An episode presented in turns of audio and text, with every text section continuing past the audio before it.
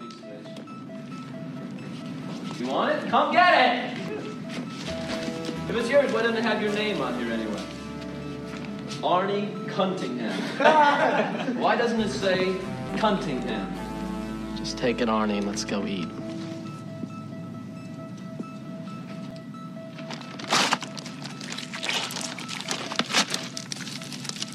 Come get Mr. Casey.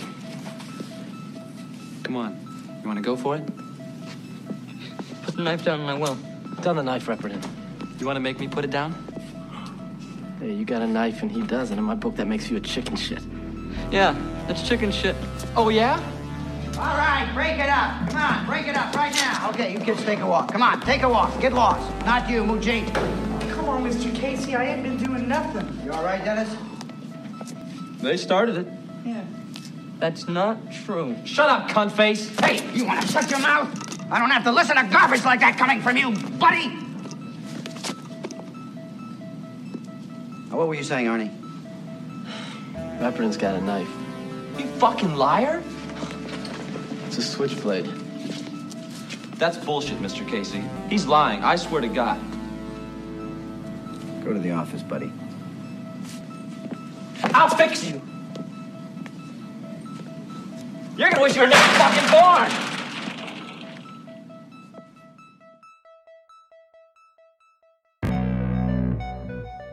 Hi, this is Adrienne King. You probably know me best from Alice in Friday the 13th, the Sole Survivor, and now probably from uh, Crystal Lake Wines. So I heard the Skeleton Crew has one listener, and he's still there.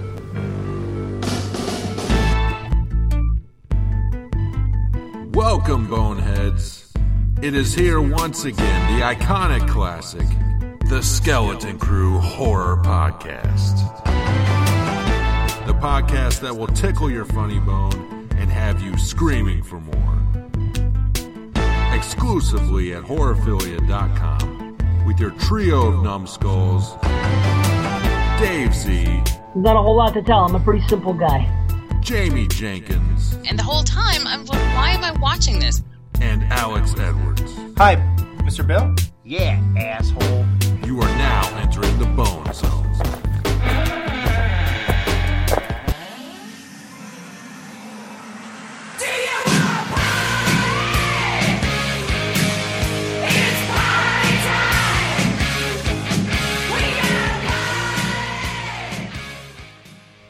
It's summertime. We're in the dungeon. You're with the skeleton crew. Uh, yeah.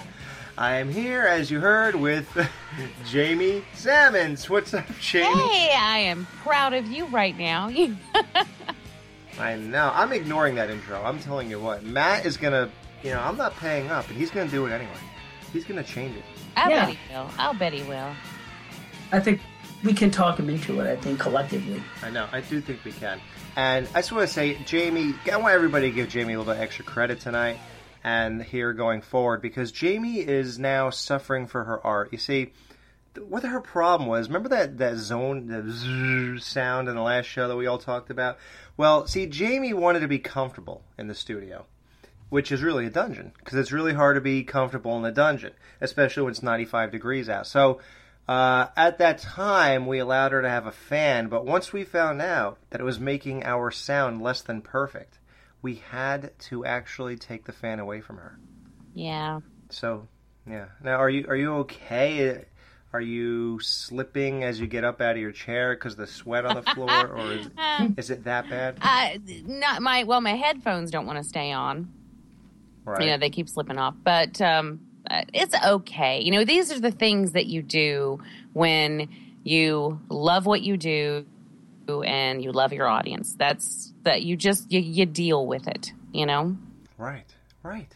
I mean, we're only in here, you know, once a month. I mean, it, it can't be that bad. So, you know, Jamie's going to suffer through for you guys. Yeah, that's just proves how much I love everyone. See that? Yeah. And now from the Skeleton Nation, aka Dave Z Nation, here's Dave Z. Wow, wow. I get an introduction on top of an introduction. Wow. I don't know how to respond to that. Uh, hey, yo would work. I can't hey yo on this show. You know that's exclusive. Well, I tried to make it that way. Every so often, I would do it somewhere else for for fun, but For nostalgia purposes. yeah, just for whatever to be an asshole or whatever. So to you're him, it was a thing, but no one else ever realized that. yeah, I know. Like I didn't even realize that, and I'm on every show with him when he does it.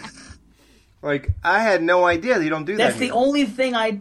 I mean, I really didn't know, even to the point where I think I named our last show "Hey Yo." No, I, yeah, I probably did like when I first was making guest appearances in the early days. But since since since the banana, what are we calling it? The uh since the banana split uh, of two, Yeah. 2015, uh, I didn't feel right doing Hey Yo's anymore because that's where it started. Uh, That that's the Ah. only that's the only morning I did after after we recorded that show. I said, well, it was kind of out of respect to, to the Laser Nation. Well, thank you for that, because I'm one of them. Yeah, see, yeah, and I hope that people listening, you know, understand that I gave something for my art too. Yes. I'm the only one here who's not sacrificing a thing. Now let's get started. By the way, Scott Hall will be very disappointed to hear about your Hey Yo thing. Thank you for the feedback on the last two shows. I am going to half apologize in part here, which is like the same thing. It's like a quarter, half apologize in part. part, yeah, so yeah, it's been cut yeah. in half twice. That's like redundant. But okay, so I went on two rants in a row, but I feel like we had a valid point, and we did get a lot of feedback that our take on John Carpenter is just too too cruel, or uh, we took it out of context, things like that. And hey, maybe it is. I think we all have point of views, and I think I answered it best with uh, JP Double Shot. JP and I talked, and I said I think the reason that we all sort of had our initial, or the the bulk of our feelings, is because, you know, yeah, sure, anybody could talk shit about anybody. We do it, but who are we? I mean, John Carpenter is somebody that we sort of uh, saw differently. It kind of like shattered the regular guy image. Like we thought he was sort of above that kind of thing. He's like the elite of horror in Hollywood and uh, we just figured he was above that. So we were kind of taken back by seeing that oh, he's just like a regular shit talker kind of guy. And like you know, this is no surprise. Like they, everybody's been saying, we said it too. He's been doing this, but I guess um, now he's doing it uh, with things that we like more. I guess so. We kind of took it more personal, but yeah, that's all it is. We're just surprised that he's like willing to to go there. We thought he was like better than that. I guess. Well, I'll let in everyone in on a little something. Uh, uh, Mm-hmm. On a day to day personal level, I don't give a shit what comes out of that man's mouth. Like, I don't Right. give it a second thought. I don't even care. But Exactly. we were having a discussion for entertainment purposes and something that we were having fun with you know and and it, it was a fun discussion. And you know do i really give a shit what he feels about friday the 13th fuck no. I don't No. care. But it was a fun conversation. So take it for that. Yeah, and when you're in the midst of that, you you kind of elaborate. yeah sure. You know and you come up with shit you know like snarky twat and uh and uh but it's because it's fucking it's funny and it's fun and and uh, people take shit way too seriously Yeah. But I mean, I guess it's what we're putting out, so you can't, you know, so it's like, well, what do you expect us to comment on? That That's what you're putting out, so we're going to respond. And that's fine. There's a, such a fine line, and Jamie just really said it. Like, nobody, none of us think about John Carpenter, ever. You know, we never think about him. so, like, it ain't like we're sitting there, we're not like steep, like our glasses aren't fogging up thinking about what he uh. said about Friday the 13th or, or fucking Walking I'm Dead. rolling around in bed at night going, Yeah, oh, yeah. JC, Like- what have you said? I am. I'm listening to him. I'm listening to his soundtracks and my earbuds. Totally. I end a lot of nights that way. I'll, I'll be honest. I mean, you know, we, we it came up because we it was a topic we wanted to talk about. It was a topic Right. for discussion, but it's not like I don't know. It's not like I sit around all day and I'm like, you know what really pisses me off. You know, I don't. You know what really grinds my gears? yeah, I you know I almost said that because that's exactly what I was thinking, but then I was just like, no. But Well, how about like Dumb and Dumber? You know what really chaps my asshole? you know what John Carpenter said, that little prick? like, yo, guys, we don't care. Listen, the, entertainment is a big part of this show. You know, like I I make myself look like an asshole all the time for the show. Yeah, I think most people get that by now. that you know, eh, whatever. right? Yeah, we're just we're just trying to explain. We don't really care. We're just that was a topic, and that's where our brains took it, I guess. But you know, and most of it was for entertainment's sake. It was fun. Yeah, it was fun. So now, um, to be a little topical here, there are a uh, few things going on in horror. Um, I guess we'll go maybe in order of how we heard them. The most sacrilegious thing on the planet, you know, I, fe- I feel like a typical nerd sitting at the keyboard, pecking out his frustrations, and other people like, dude, who cares? But I don't know, guys. I really think this is a real misstep. The Bates Motel has been a great show. I think it was really picked up in season two because the humor was incredible. I, I laughed my ass off so much. I think I really got the humor of that show and what they were doing with it. And then season four, you really tap into the tragedy of the show. And then that really. So it's like the show has so many levels to it, so many. It's, it's just so well done and it's really at its peak right now. Norman, I sorry guys, spoilers. If you haven't watched season four, skip ahead like five minutes or so. Uh, ah, Nor- fuck him. Learn to keep up. yeah, I mean it's been done for a while. Uh, Norman eventually in season four uh, offs his mom. He didn't do it like he did in the classic uh, Psycho. Whenever they talk about it, strychnine, not put it in her tea, dead. Her and her boyfriend. That's the other thing. Norman kills the two of them by serving strychnine in their tea. But in in this show, they decided to, I guess, make it more modernized. I don't even know what the what it was, what the difference or whatever. But so uh, Norma or Norman t- closes all the vents or something. Yeah, he went around the yeah. house systematically closing all the vents, and and they had because they had the faulty furnace thing. Okay, what did that do? Carbon Wait. monoxide. No, but what? Yeah, well, they just weren't supposed to be using it, and then he so he used it and then closed all the vents so that everything would direct into her bedroom. Like he left the oh. vent in her bedroom oh, open. That open. Oh, closed okay. all the other vents so that that's the only place it would go. He basically just redirected everything. And it was amazing. It was done so beautifully with this musical montage thing, just watching him go around closing the vents. I loved that whole sequence. I see. I couldn't even enjoy it because the whole time I'm like, wait, what is happening here? Is he? Do is it what? So the whole time I'm baffled. Like, is this really happening? Because I don't know about you, but I had no idea he was going to kill her that episode. I don't remember if I was expecting it then or not. I was expecting it by the end of that season. So was that the final episode, or was the, it was the episode before the before, final episode? yeah. yeah. Um, I can't. I wasn't even expecting was him to kill her there in the season. I didn't, how did you know that? I was because I, I I figured that we'd have to have at least one season where post her being dead when he was fully her. Um, yep. And then, of course, the next season coming up is supposed to be the last one, is what I heard. So I kind of figured he would kill her this season just because we need to have at least one where he completely, uh, where she, uh, where she only dead, exists within him. His mind, all right. Now, Dave, what did you think about that uh, grand uh, murder?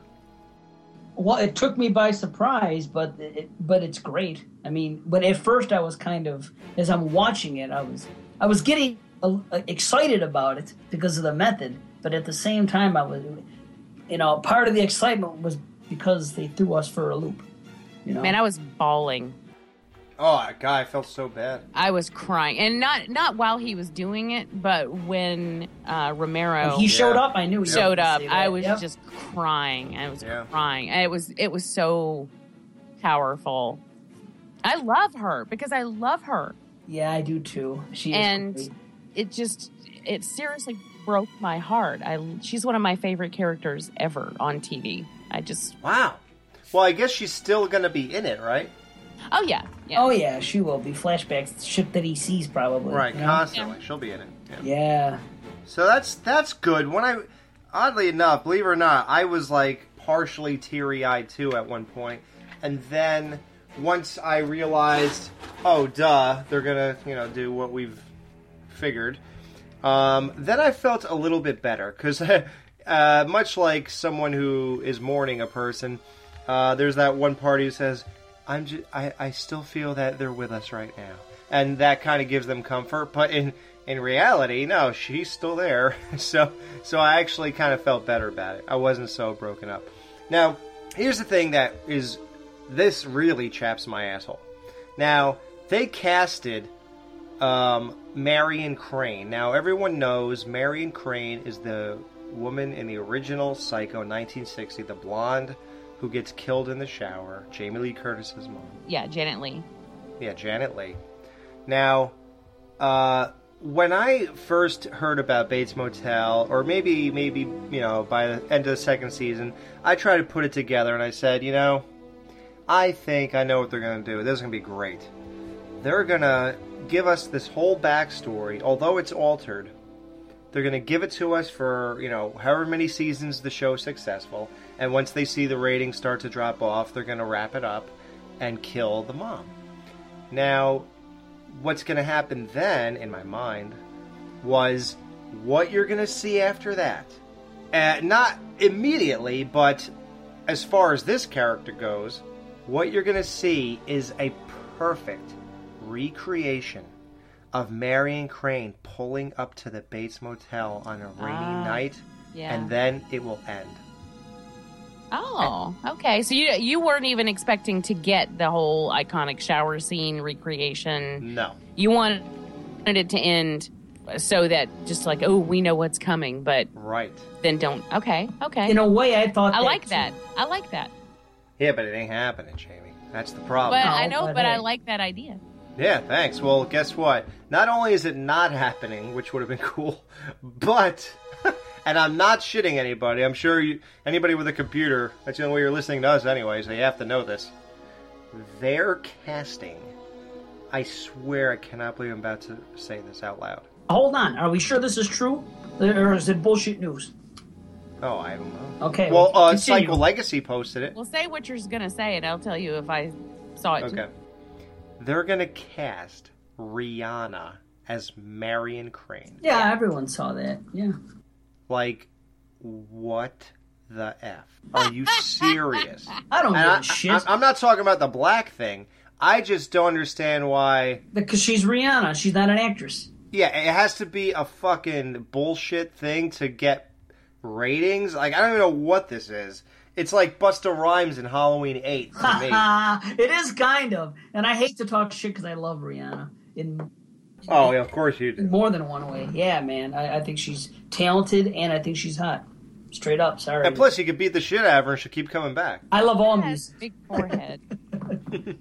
Don't. Uh, you know what? I've, I've over the years, a lot of chicks that I thought were hot, other women have told me they had a big forehead, and I maybe never. you have a thing for big foreheads. I know, right? Yeah, You needs to- secretly want to screen movies on their head. Why? yeah, he wants to do something else on their head.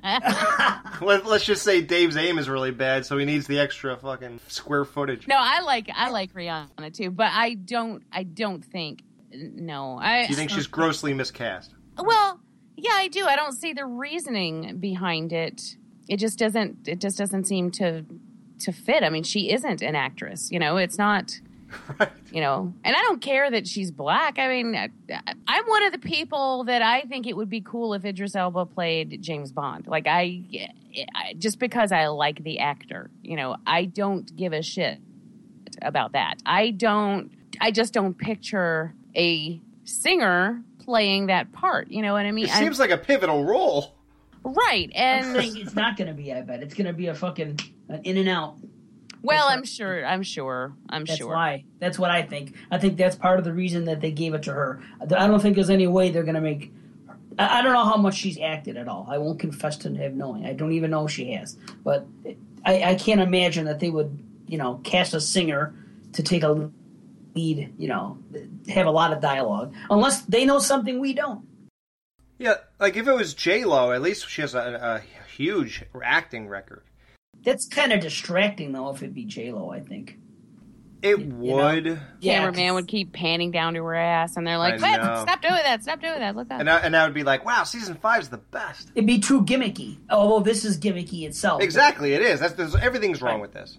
It is. Uh, it is gimmicky. Yeah. Well, I mean, I guess the uh, oh, but I trust them, and I'll tell you what. Ever since American Horror Story and how Gaga? I saw Gaga, and I didn't want to have anything Yeah. to do with it, and then I loved what she did. So That's true. That is an excellent point, Dave. Excellent point. And you're absolutely right. But it just seems she was going to have a big role, though. I mean, she, that was she was throughout the entire season. It just seems to me like if you have one shot to do something with a major, like with an iconic character within this series, that you would go a different route. You know, um, I don't know. I, I just it it doesn't. It feels less like Gaga in American Horror Story to me, and more like Kelly Rowlands and Freddy versus Jason. Oh, exactly. All right. That's what it is. But why? I, I, I can't. I don't know. I trust them because I've been. Uh, they haven't had a misstep in, as, as far as casting yet. Well, and you're I'm right. You're right about that too. You're right about that too. And I'm always one of those people that's like, hey, I'll just I'll sit back and see. And I am now. Um, yeah. You know what this spells out for me? Sons of Anarchy season seven, man. Oh boy, that's not even. That's what this. That's where this is going. Yeah, but they didn't have a gimmick in Sons. You know what I mean? They didn't bring an outsider. They didn't. Have, well, they did have Marilyn Manson. Marilyn but he- Manson, but he was actually good. Yeah. Yes, but he was actually Well, he's so irrelevant by now. So right. That's true. It wasn't headline. Sons featuring Marilyn Yeah, Manson. No, it did not have. I guess I kind of pictured if they were going to do a Marion Crane that they would do the same thing that Hitchcock did and have a known actress. Emma Wat- uh, uh, You Emma know. Roberts would have been perfect. Oh God, yeah. I just love her. Can I tell you? I when she first started, when her fir- when her career like the when she very first started, I didn't. I wasn't. I was just like, eh. But the more and more I see her, I just love her. I, I do. Me too. Me I, too. I'm crazy about her. She's Um, the new Scream Queen, man. Oh yeah. I'm in love with her, man. That probably, I mean, that would have been, uh, you know, a cool choice. And you know what's interesting to me is that uh, there are so many people who are watching Bates Motel, and this still blows my mind. Five, what, five seasons later, that that there are so many people watching Bates Motel who have n- never seen Psycho, who've never read the book. They don't know anything about the source material. So to them, it will mean nothing. You know, Yeah, like yeah. it won't it won't be impactful. It won't, and they won't give a shit who it is. You know, but seem but then at the same time, if you did do something like Hitchcock did and bring in a well known actress and then you know somebody who's like big and you expect them to be like a big huge deal and then immediately kill them off, uh, that since they don't know. Since they aren't expecting that, that seems like it would have more impact, you know, like they because they don't know what's coming because they don't they've never seen Psycho, they don't know anything about it. Yeah, I guess. It'd be a distracting cast though if they had somebody big in the in the. It'd be another gimmick if they got a real seasoned actress to come in and think about this. They're gonna Yeah, but it would just be the same gimmick that Hitchcock used in 1960. So Yeah, yeah, I know. I just, yeah, I guess. I just, uh, here's what I think. They they didn't want to recreate that scene between Anthony Perkins and Janet Leigh. That conversation. They they're not going to try to. Well, listen. they can't. No offense to the dude, Freddie Highmore cannot do what Anthony Perkins did on that scene. No, but he is great. No, He's he great, is but he really good though. it. He has he has come into that role so well. Right. Remember how awkward he was Oh, in season one, God. and it was just like, oh, but it was kind, it was kind of Yeah. endearingly awkward, you know, uh, but it just didn't quite feel like it was there. And then the as the show has gone on, he has just slipped. Like this past season, I just I couldn't get enough of him. I Yeah. I like stop, and whenever they wanted to talk about anything else, I'm like, get off of them. Yeah. I want to see more of Norman. I want to see more of Norma. That's you know, Well, she was always a big part, which is good.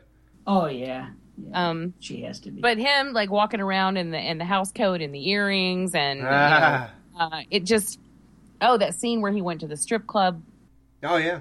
I, yeah. I I I God. I'll tell you what. I'll be honest. I and I hated telling anyone this because they were all people who know me and like me were happy for me that I got a show of my favorite franchise. So they they were so sort of excited, like, so what do you think? You have a show that you, you always wanted or whatever. And I almost felt, I felt guilty about saying that I just, I'm just not digging Norman Bates that much. Like, I'm honestly way more into the mom and the brother, Dylan, who, in my honest opinion, I'm sorry, his character is not as good as it was in the first season or two. Season three and four, I feel like they sort of brushed him off into the background. And I'm sorry, the, the girl getting her lungs and everything, and, and I feel like I don't even know what the fuck Dylan even did in season four. I can't even recall any of it except It wasn't important. That's all. I know, but I really loved him in season one. Oh yeah, Dylan was great. Yeah, like when that guy got shot in the truck and he helped him, and like all this crazy shit was going on with Dylan. It was amazing. And once you know, we know where it fell apart when he met Kathleen Robertson from 90210. Remember, she was like the weed uh, Yeah, person. At that point, he just kind of like it seemed like you were trying to make him go somewhere, but it just went nowhere. And then season three and four, they just said, "Okay, fuck it, let's just focus on Norman and the mom." And then Yeah. Romero. You know, it's They- weird. They had to focus on them because that's the importance of the story. I think when they started, they envisioned writing it differently. Then I think they got to like season two and then three was coming. They're like, oh, oh shit, we we've done uh, we've done too much here, we, or we haven't done enough with with uh, you know Well, the main angle That's the, right. the the crux of this fucking entire series. Yeah. So I think they stepped back on purpose. Just to focus on them, and now they didn't have anything to do with them, and Yeah. they didn't just want to kill them off, so they, they had to put him in there. He must It was- play some role in, the, in that last season, so they didn't kill him off. Yeah, But if I was him, I'd feel grossly like I, I would tell my friends, "Yeah, they really, I don't know, man, they're not really doing much of my character." So when you guys watch it, I don't know what to tell you about. Dude, Alex, I gotta tell you this. I've been thinking it all season. I thought they were gonna do a tribute to Sons. Well, I was hoping they were gonna. I thought it was gonna be reversal. I thought Opie was gonna try to kill uh, Dylan and by accident kill the girl. Oh wow, that would have been amazing. Yeah, a reverse of what happened to him. I was telling Irene the whole time we were watching. I go, man, I hope that happens. Wouldn't that be an awesome tribute? Yeah, and it'd be a great, fucking tragic finish to them. Be Right, cool. because he he would want to kill him because uh, his dad beat him up, so he'd want to kill Dylan. and Instead, he kills the lung girl. Oh man, bottom line is I thought fucking shit was gonna go down seriously with his character, and then they just they just ended that, and uh, that that was kind of unbelievable. And But- now the new thing is that Opie's looking at Norman's mom on the couch. Like, obviously, he spotted her, right? Is that what we're all supposed to get out of that? oh Right? Oh yeah, Didn't he get that peek at her? So, and he and then he starts like kind of telling Norman that that's okay. Just do what you got to do, whatever the fuck. I, I I don't even know what he was really getting at. I only saw it once, but yeah. So now he knows about the mom in the house, which is odd. So I wonder where that's gonna go. I don't know, but it's been great. It's been it's gotten better every year. Yeah, until ne- this next year.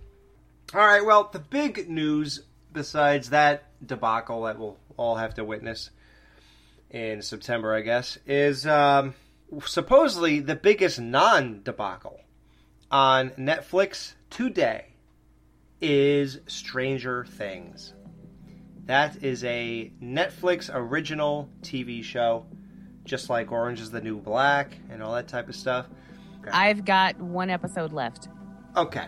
Can you I'm excited to watch it. By the way, Right. I, I, I want to watch It's it. it is amazing, and it's basically. I said it was scanners. That and Brian brought up Firestarter, and he's actually closer than I am because there is an MK Ultra connection. Um, but it's um, it's all about these kids. They uh, there's a group of friends like the Goonies? and yeah and one of the friends goes missing and then while they're out looking for their friend that while all of that's going on uh, a strange girl shows up and she starts helping them and she has these powers and then there's this whole i don't know plot or conspiracy it's very x-file-ish in that way and that there's a there's a whole sub thing going on under the surface um, the government is involved um, which also makes it very 80s. Uh, the the score is so incredible. It's it's just it, it's Carpenter all over the place. I mean, the last episode we just finished watching the last episode right before I started. I came on here to record, and uh, it is pure Carpenter. That that score is just pure John Carpenter, and, and I love it.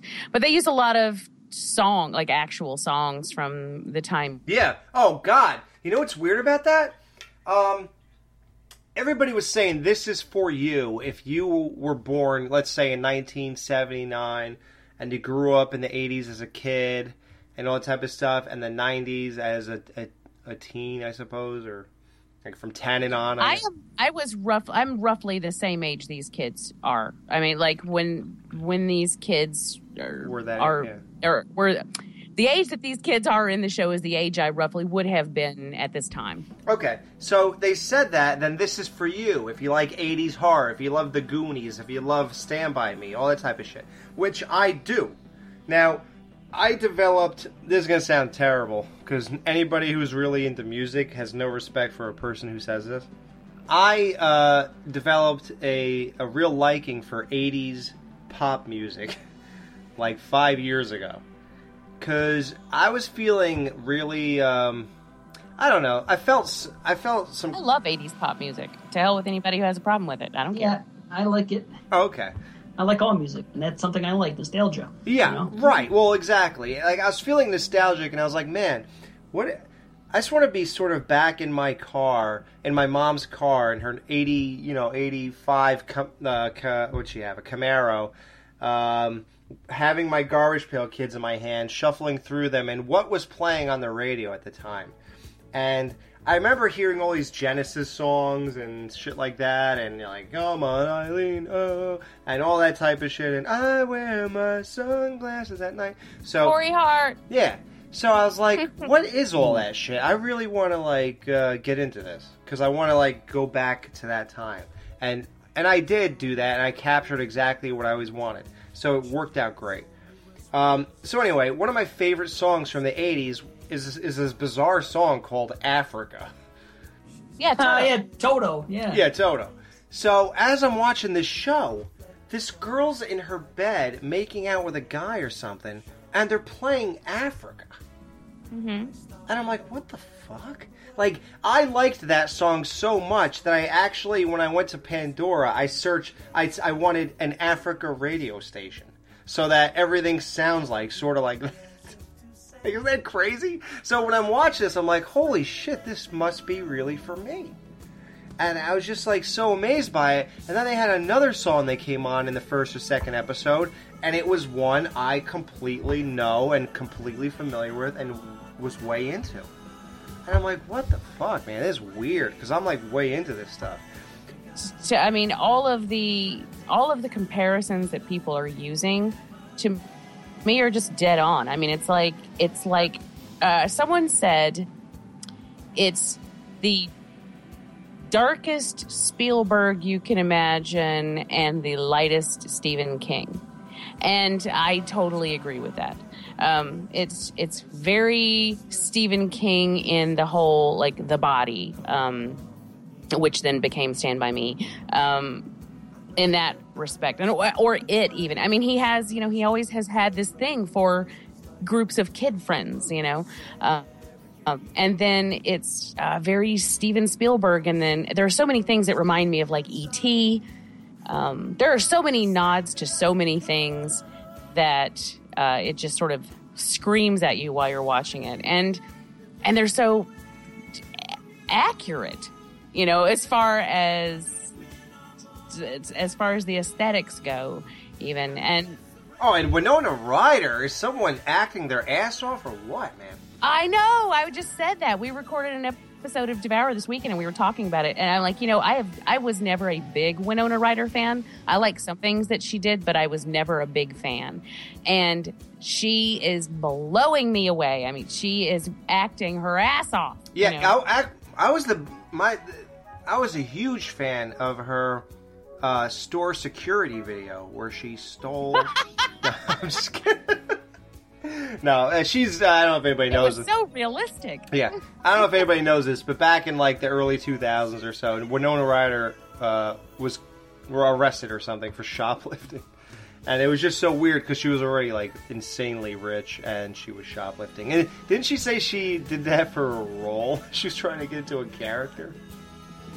I don't remember what her excuse was. I Yeah. think everyone just assumed at the time that she just um I thought I thought there was no excuse. I thought that there, nothing ever came out about that. Oh no, she said it was for a role, dude. I remember that. Is that what she said? I remember her lawyers made a statement about privacy or something. That's all I remember. So I thought that nothing ever came of it. Nah. Oh yeah. I thought she never even addressed it. Oh, she did. Yeah. I remember that. Okay. I remember the Well, my excuse. bad, it was don't so funny. I was so into her at the time too. Beetlejuice, Beetlejuice, Beetlejuice. Hmm. Yeah, so she's in this show, and you wouldn't even know that. No offense to her, but she's not exactly. You know, I sometimes I think I feel like she's really recognizable just by saying her name, and I can obviously picture her. But I really don't think anyone knows it. And I'll be honest, I'm such an asshole. I didn't even know it was her in the first like 45 minutes. Like I didn't know that was her. And it took me a few minutes, and you know what gave it away was her voice. Um, uh, I wasn't at, when I realized it. I wasn't looking at the TV. She was on screen, but I wasn't looking. I was doing something else, but I was listening. Okay. And I'm like, "That's fucking Winona Ryder." And Brian, and he was, and I was like, "Isn't it?" And I'm looking at her, and I'm like, "I, I'm pretty sure that's her," but it was, I couldn't, like, I wouldn't have bet my life on it. You know what I mean? Because it, it it didn't it didn't completely like immediately say Winona Ryder. And Brian even looked it up just to be sure. And he's like, "Yeah, that's her." And I'm like, "Okay, that's what I thought." Now I can't look at her without seeing her. me too. That's what I'm doing. But you know, it did take me a few minutes to realize that's who it was. I didn't even know she was in it. Till just now. Yeah, how would I know? Yeah, and I- I Matthew, never That's why I love Dave. Oh, I thought you said you saw the first episode. I haven't seen one second of it yet. Oh, No. I thought you said you saw the first episode. um, Matthew Modine too, who these days looks exactly like David Cronenberg. Oh yeah, I know that guy, right? The one chasing the yeah. Yeah, yeah. yeah. Isn't that crazy? I was thinking of that guy, Cronenberg. By, by the way, Winona Ryder, just not not to get confused with my favorite '90s porn star Gina Ryder. I don't want anybody to get confused. It's Winona Ryder. Yeah, look that name up. Uh, well, I will just say in closing about Stranger Things that I was not really sold on the first two episodes, but by the end of the third episode, you will be absolutely hooked. Uh, I watched the third episode, couldn't even turn it off, had to watch the fourth one. I might even be halfway through the fifth one, I'm not really sure. But yeah, the if, if you're not really crazy about the first two episodes, by the time you get to the end of the third, you'll be like, okay, this is great. Definitely check out Stranger Things on Netflix. It has like five out of five stars, guys. I mean, so. Uh, so Jamie, you had an experience. You and Brian, your new Friday the Thirteenth husband. Oh, by the way, we got an email. Did you guys see that thing about somebody else who was married on Friday the Thirteenth? Yeah, Jamie. Uh, don't. Oh shoot. She's a new person, right? name. So it's hard- Yeah. yeah. I don't remember her last name, but her name was also Jamie. Yeah. So yeah, Jamie uh, was a listener, I guess, always or something, and then she heard our story about being married. All three of us were married on Friday the Thirteenth somehow, and um, she joined the Facebook group page and let us know that she was also married on Friday the Thirteenth. Well, welcome and congratulations. Yeah. Hi, it's a cool club, man. Absolutely. When it's like the this happen? 27 Club, only we're not dead. Only our hopes and dreams. okay, so, so Jamie, you had an experience. You walked into the movie theater to watch what movie? Lights out. Uh huh. Flash, flash, flash. Sorry. Lights out, and no one's getting out. Bitch. so you watched Lights Out, but what did you see before that in the trailers? Before that, we saw a trailer for The Woods. Oh, but even more important than that, we saw a trailer for um, the, uh, Before I Wake, which I'm super excited about, which is a new Ah. Flanagan film, which is amazing. The movie's so amazing. I can't wait to throw my money at it. But um, anyway, we saw a trailer for a movie called The Woods. Mm-hmm. No, I never heard of The Woods. No, I I didn't know anything about it. It was about a, or according to this trailer, it was about a bunch of kids who went into the woods and something is living in the woods. Um, was basically the I mean, I, I'm paraphrasing there because I don't remember exactly what the whole catch thing was, but it was something is there, and um, I noticed that Bloody Disgusting had two fucking quotes on the in the God. trailer. Yeah, and, the most inaccurate gosh, fucking news organization. Um, and so there's that. I mean, we we saw the trailer. It looked okay. Um, it comes out on my birthday. I turned to Brian. I was like, "Oh, that comes out on my birthday. We should, you know, we got plans for my birthday now. We go see every horror film in the theater that we can." Oh, do you? And then that was it. Then yeah, uh, then that was it. And then uh, we watched the movie and then came home. Okay. Now, what was so significant about this trailer? Well, the significant thing was that 12 hours later, like exactly 12 hours from that point, Lionsgate released a new trailer of the same movie. But this time it was called Blair Witch. And this time the movie is about a guy going to look at- for his missing sister who went missing years ago and i- in Burkittsville, Maryland. What? Yeah. Same movie. I didn't know that. Different marketing campaigns. You're telling me they repackaged a movie and or trailer as and they said, "Well, it's the woods, but you know what? We can make a lot of money cuz these idiots are really nostalgic lately. And if we just call it Blair Witch something something, more people will go to see it." it always has been a Blair Witch film. It actually does take place in Burkittsville, Maryland. If you watch the new trailer, they've completely spun the new trailer differently. They've cut, they've recut the trailer. So now you hear mention of the Blair Witch. Now you hear mention of Burkittsville, Maryland. Things that you did not hear about in the trailer for The Woods. So they were clearly trying to keep it under wraps for a, you know that that they were making a new Blair Witch movie and they just called it The Woods. I'm guessing this is my take on the thing. I'm guessing they wanted to keep it a secret.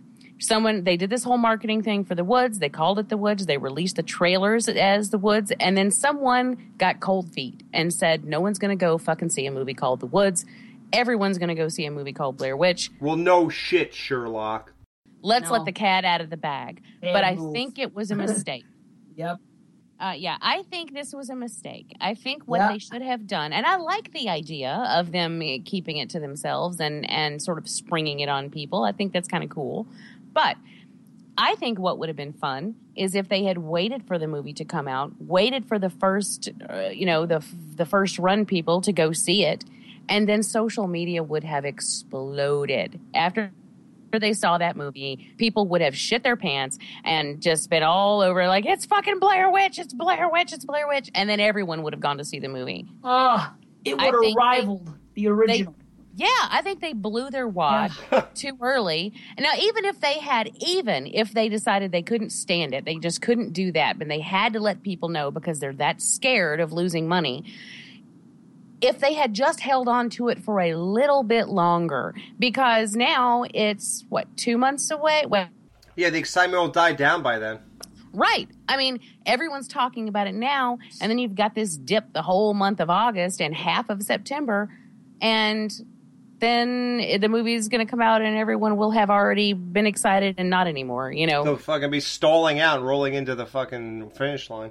People will still go see it. That's go- that's going to happen. It's going to be a thing. But I just think the impact would have been so much more fun and so much cooler if they had waited. But I think what happened is that they uh, that the the numbers people would never let that happen. You know, the only thing they care about, they don't give a shit about surprising people or having fun with something. That's why we don't have any William Castles anymore. You know, no one's going to take risks like that. No one is going to spend money on wild ass marketing campaigns and shit like that when they when they aren't going to get it back or when there's a fear that they won't get it back. Yeah, but they're So- idiots because I if- think if- so too. Yeah, if the buzz would have happened that way, it would have rivaled the same buzz for when the original one came out, and everyone would be talking about it. It would be on social media. It would be on fucking. I don't know if Entertainment Tonight still exists. It would be on the Uh, E Network. Okay, it would be on the E Network. It would be places, and then people would all rush to go see it because of that fucking free marketing. Right. Of course. God, they're so stupid. I, I I couldn't agree more. That it's ah. Damn you, you bitch. And I didn't know all the particulars because I don't. Not only do I not watch trailers, and I haven't in two years probably now. I don't read anything posted at all that's considered horror news. Yeah. It, when it comes up, I read the headline and I That's never click on it at, at all. So that's why when you just said what you were saying, Jamie, and you were getting you know more in depth with it, I was like, oh, I, I was legitimately fucking you know I didn't know every little Yeah. detail. I don't even look at that shit anymore. So I was just like, wow. Me too. Well, that's another thing that I think they fucked up on because this is what I said to Brian when we okay because what happened was we saw the trailer at the movies we came home 12 hours later uh, Matt posted it on the I think it was on the Skeleton Crew page and, or somewhere it might have been exploding I don't remember where Matt posted it somewhere and he was like the fuck Better be on the Skeleton Crew page. and um, so Brian, he pulls. He's like, he's like, baby, come here, look, watch. He's like, come here, watch this trailer. So I was like, okay, and he's like, have you seen this before? And I'm like, yeah, we saw it this morning. We saw it at the movies. He's like, no, we didn't. You know, and I'm like, what? and so then I'm watching it, and and then you see it looks like the same movie. It is the same movie, but it's completely different marketing. So this is, and then at the time, the first thing I said was, well, way to confuse the fuck out of people because there are people like us who pay attention to what's going on in the world. There are people like our listeners who pay attention to what's going on in the horror world. We are on social media all the time. We read this shit. We know, we live it. You know, horror is our life. We know what the fuck is going on.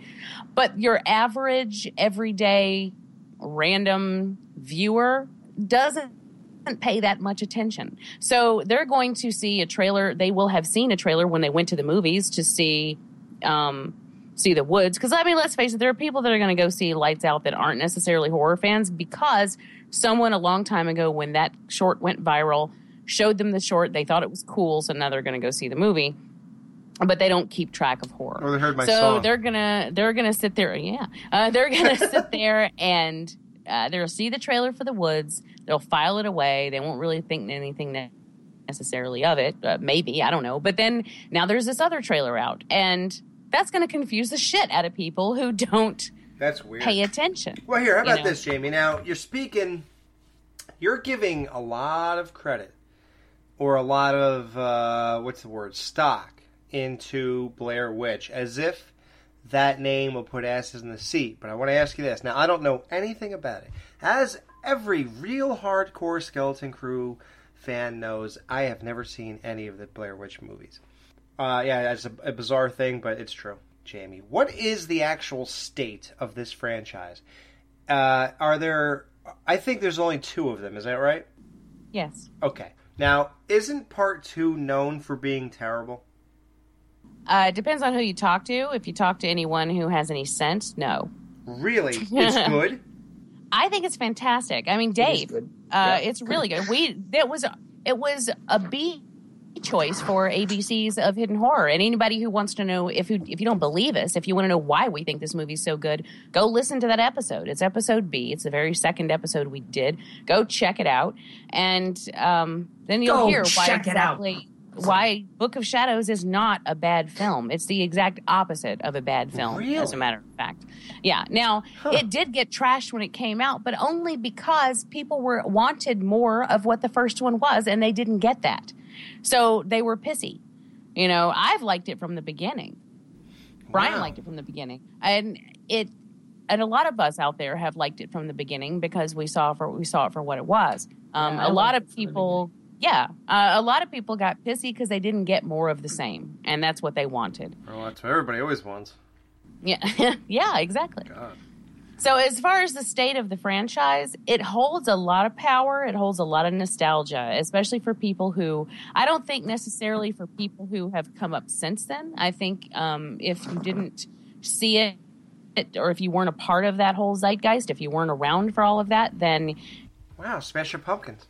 It may not mean it may not mean anything to you or it mean as much to you you probably just know the history of it but if you were part of all of that then yeah i think it still holds a lot of weight Wow, I'm in the loser club. no I can't believe it. It's not going to mean that much to me. It's only, I'd say it's 50-50 in the horror community. i mean I, I i have to say that if someone if someone like say for instance if you were to watch the first movie right now Right. i don't i don't think it's possible for it to have the same impact on you that it had on people who saw it originally because at this point found footage has been done By the way, guys, our main event for tonight, it's the summertime. We could do something like just talk about what we normally watch in the summer, and if we get real desperate, we'll do that the next show. But uh, for this show, we will. We will. yeah, we will. But for this show, we came up, we spent three seconds in coming up with a real segment, and uh, it's uh, our favorite top five actors in horror movies. So all three of us are going to give you our top five favorite actors in horror film. What we're going to do basically is tell you who they are, and then um, give you uh, a list of about one to ten movies that they were in. oh no, it's like a that's a that's a big number, right? But before we get there, uh, I just want to talk real quick, just to stay topical. And I did watch the first two movies, so I feel that I'm well versed enough to continue this conversation. Thank God, finally. It's Purge three, guys. I have not watched Purge three. Yeah, that's how we saw it. Okay, Jamie. Now I watched before we say what you think. Purge one, I felt was insanely horrible. It's laughable, worst premise, worst everything, uh, ridiculous. You know, it's halfway entertaining. The most annoying part was they had this little kid in the movie, and he fucks up, lets this homeless guy in the house during the purge, and so the people who wanted to kill the homeless guy all now want to go into that house to kill uh, him, or if if they don't let them kill him, they'll kill the whole family. So they eventually get in and basically kill. Well, it's just the dad, I think.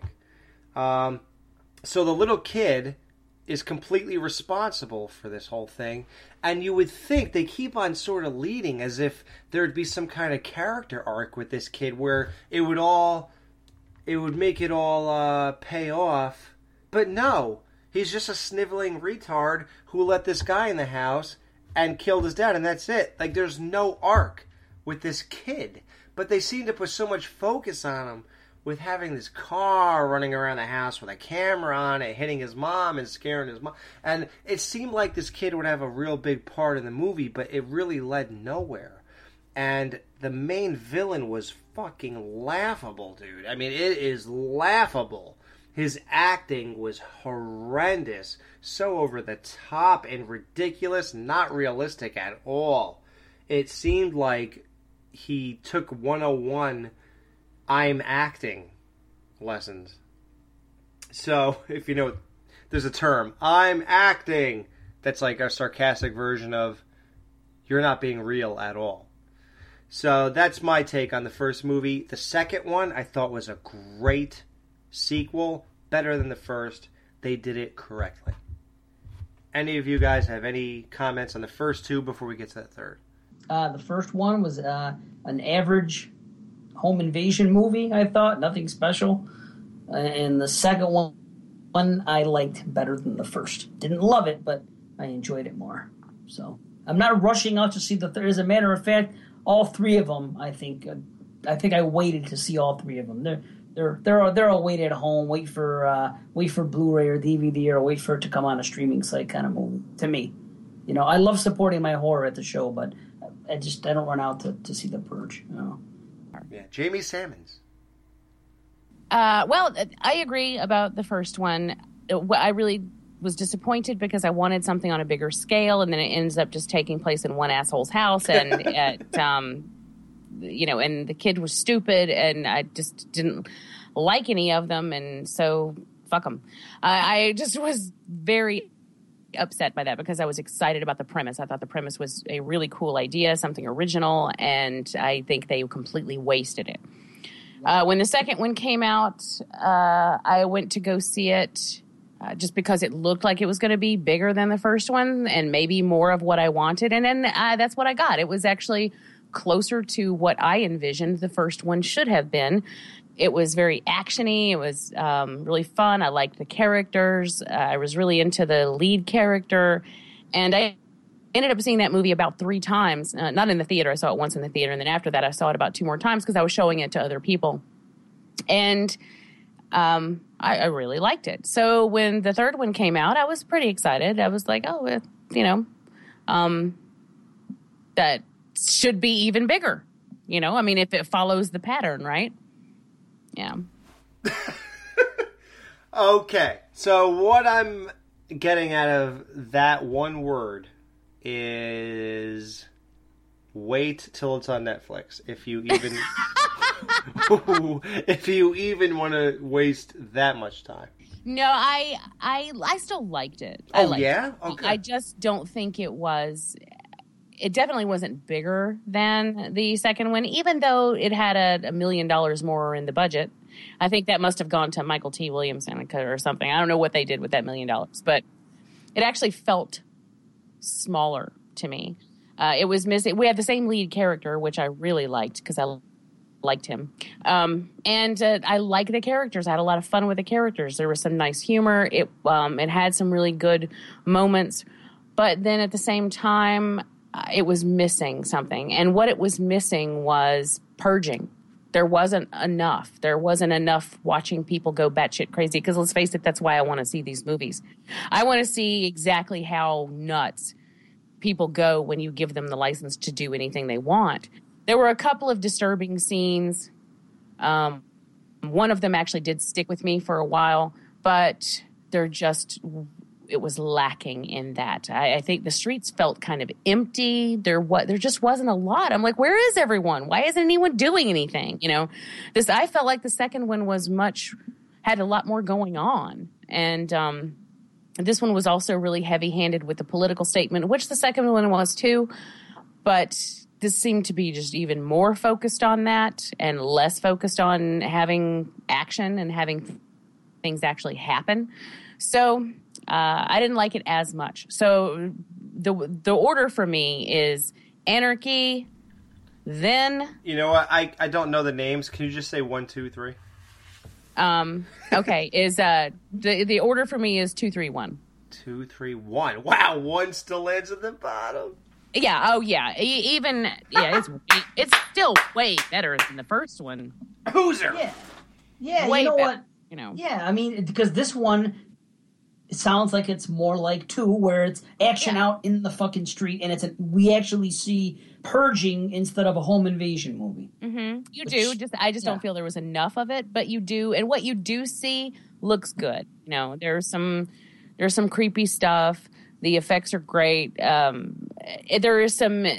I just don't feel like they use their imagination enough because this is the kind of thing where you should just be able to let it go and be like, if I, if this were a real thing, what would people do? If how crazy would people get? You know, if they just were allowed to be off their leashes and do anything they wanted, what do you think they would do? I don't think they would hassle a guy who owns a store because he stopped them from stealing a candy bar earlier. I don't know. Maybe they would. but it wow, just that sounds bad. um yeah, well that particular character she was so over the top. It was hilarious. Like i i could not take her seriously. She was so she was so over the top evil and just insanely just bleh, like her fa- facial expressions. And uh, you got to watch the movie just so you can know who i'm talking about because oh my god. Um i couldn't i had to laugh at her. Like i couldn't be afraid of her. I couldn't think she was a threat because it was just too comical. But um eh, anyway um the political stuff might be a turn on. If you if you like what they're saying though. Like me personally if i happen to agree with what, whatever type of message they're trying to send i would honestly rather have more of that than action because i'm not an action movie guy so uh, Yeah. that actually makes me a little excited but i don't know if i'm going to agree with the, the type of fucking you know what they're putting in it politically well you know? it's and it's not that i have anything against the message i, I you know i get that I, I just feel like we got the message you know I, I feel like we got the message a long time ago it's overkill like Yeah, I know. It's the third fucking movie already, bro. We get Like- it. St- you don't have to tell us about that anymore. We understand it. You know, yes, rich people suck. Poor people, you know, poor Yeah, people why, are. why why is it always that way? What if we all get really successful? What are we assholes? What is this shit? all right, guys, we'll be back with our big feature presentation: top five favorite actors in horror.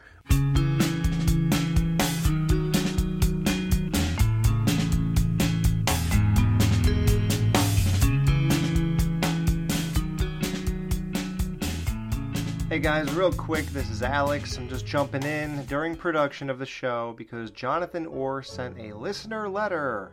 And uh, I told him that he still had time. I really thought he was going to send a video or something. I would just put the audio in here. So I'll read his letter really quick.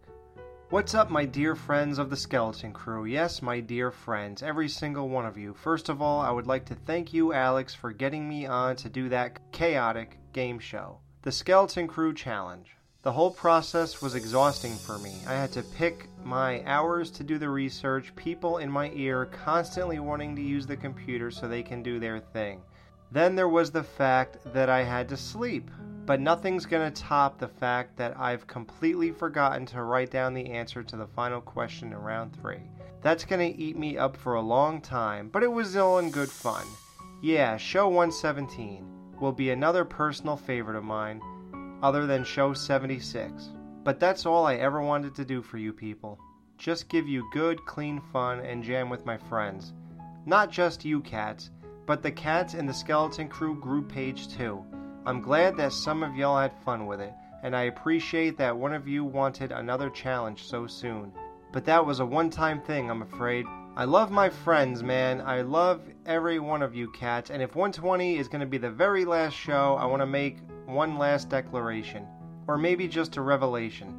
Alex, you're one of the best guys I've ever known. You're like one of my brothers. I love you. Man, Dave Z, you're one of the funniest dudes I've ever known. Each show I hear you on, you just crack me the hell up, break me to pieces, even on skeleton bones. Jamie, dear Jamie, I'll always consider you a friend of mine. Always. One love to you all, Jonathan Orr, aka Johnny Gore.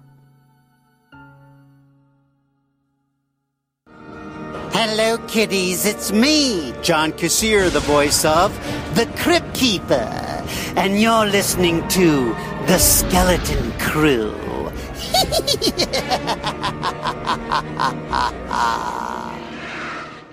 This is a very special segment. It took a lot of time to put together, a lot of thought, and we actually, you know, hey, listen, we're gonna represent, man.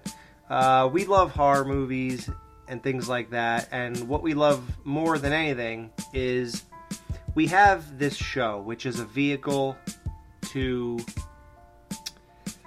uh, kind of tell all of our friends what they may be missing, you know? You know, you always love finding gems or finding anything, whether it's horror or anything, any uh, favorite bands or whatever. You want to tell your friends, oh god, did you hear this new song from whatever, blah blah.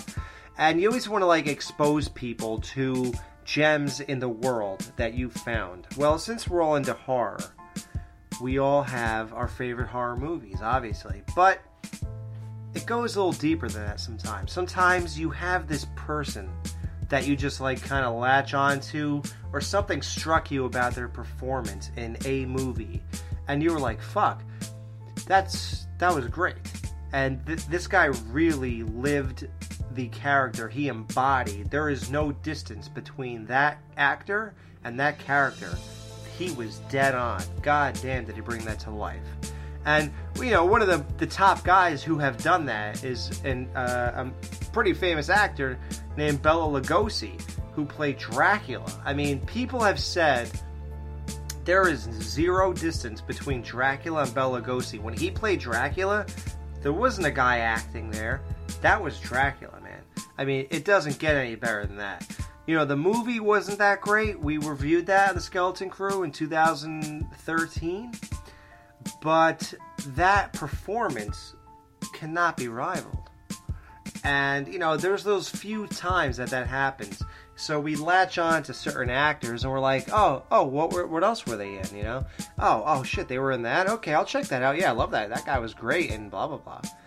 So you know, eventually you become a fan of a certain actor or actress. So basically, we want to do a segment where we kind of highlight our favorite uh, five or so. We'll even have honorable mentions. So we'll do like a real in depth kind of thing on our favorite five people in horror. And then say, hey, listen, also check out a lot of the movies that these people are into. So, uh, let's start it off with Dave Z. You have a, a list here of your, you know, five or so favorite actors in horror. Uh, can you give us a name, Dave, and tell us the movies that they were highlighted in some of their best work, why you love them, and all that kind of thing? Who who would you say? Who's your first uh, pick out of this list? Uh, okay, well, believe it or not, it's Donald Pleasence. Awesome! That is amazing. now, are you going to go with Argento? I, I have a feeling you're going to highlight what's it called, N- pneumonia or no? awesome. Uh, Is that a new one that's coming out? Is that... He's called it that before, or something close to that. If you're talking about that, oh, Donald Pleasence, um, Halloween one, Halloween two, Halloween four. oh shit! Wait, he wasn't in Halloween three. I thought. No, no, you said three when you did it before, but I, I, I perfected it. I should have said three. It would've been funnier. he wasn't in Halloween three. Wait, what do you mean? Uh, was he on the screen? No, no, just Michael was. You know, this list, the way I came up with everyone on this list is that when I see them, I, I, I get excited. I'm happy to see them. And uh, Donald Pleasant, uh, definitely, I've always been a big fan. I love his delivery of lines in the Halloween yeah. series. Anytime I see him, like you said, like Phenomena or Geno, it's just anytime I see him, it, especially in the Halloween series, he's great everywhere, but especially there he's funny, unintentionally funny, but but he it, but a great actor at the same time. So Lonnie, get your ass away from there. Yeah. Oh. Now, Now, now. now. I mean, come on. He's Let him great. I mean, Let's just try to get into Donald's headspace for one second.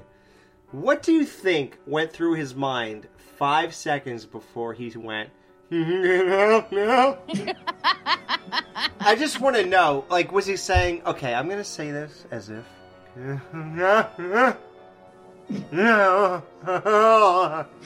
I think maybe he was afraid. Maybe he thought something really was going down when they turned those fucking those knobs on those on those cans. yeah, he was so focused on the knobs. Like, am I really going to die here or what? You probably got nervous, man. Have you seen him in Prince of Darkness, Alex? Uh, I have one of those sad, terrible stories where I started watch that movie, and within 20 minutes, I just turned it off and I gave it away to Ryan Lewis, uh, Ryan uh, Murphy. Okay.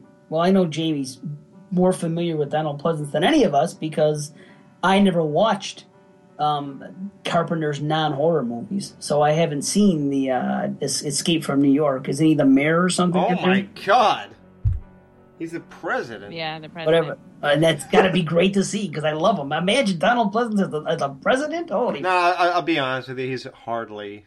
really? Is he as good as E.G. Marshall was in, in Superman 2? No. no.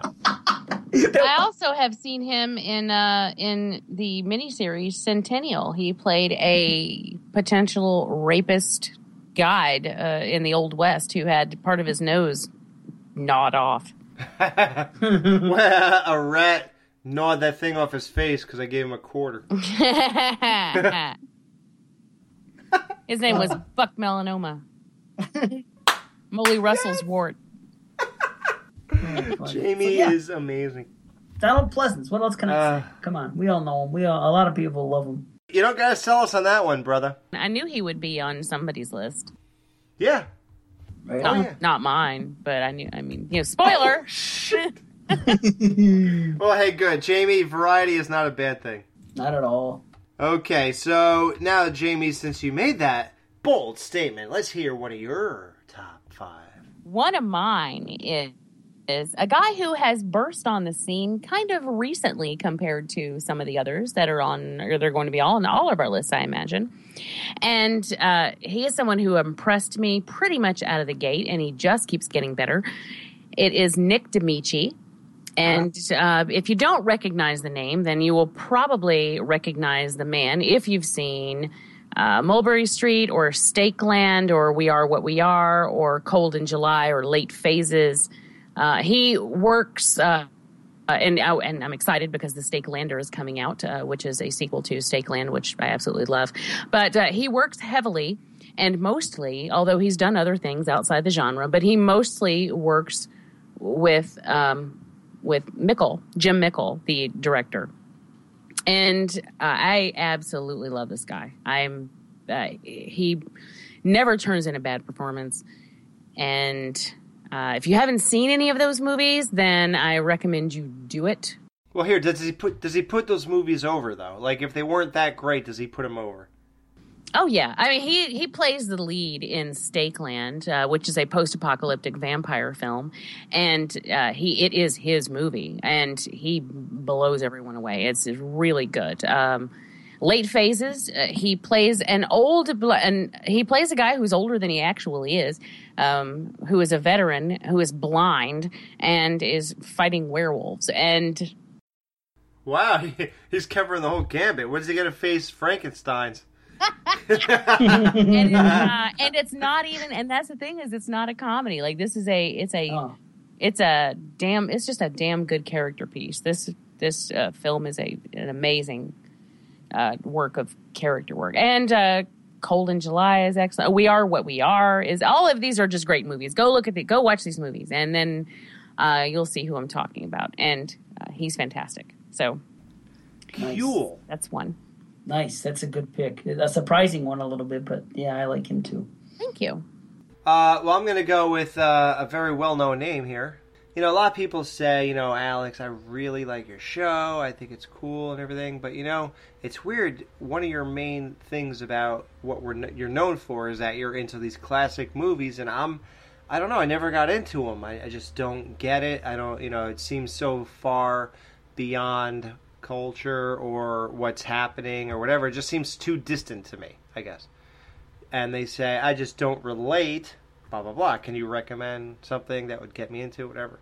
One thing I can say about that, you know, the answer to that is I'm not sure that it's the movies themselves that make me really love them or what draw me to them. I really feel that the the dynamic of what makes classic horror great is that and Jamie, correct me if I'm wrong. I could be wrong.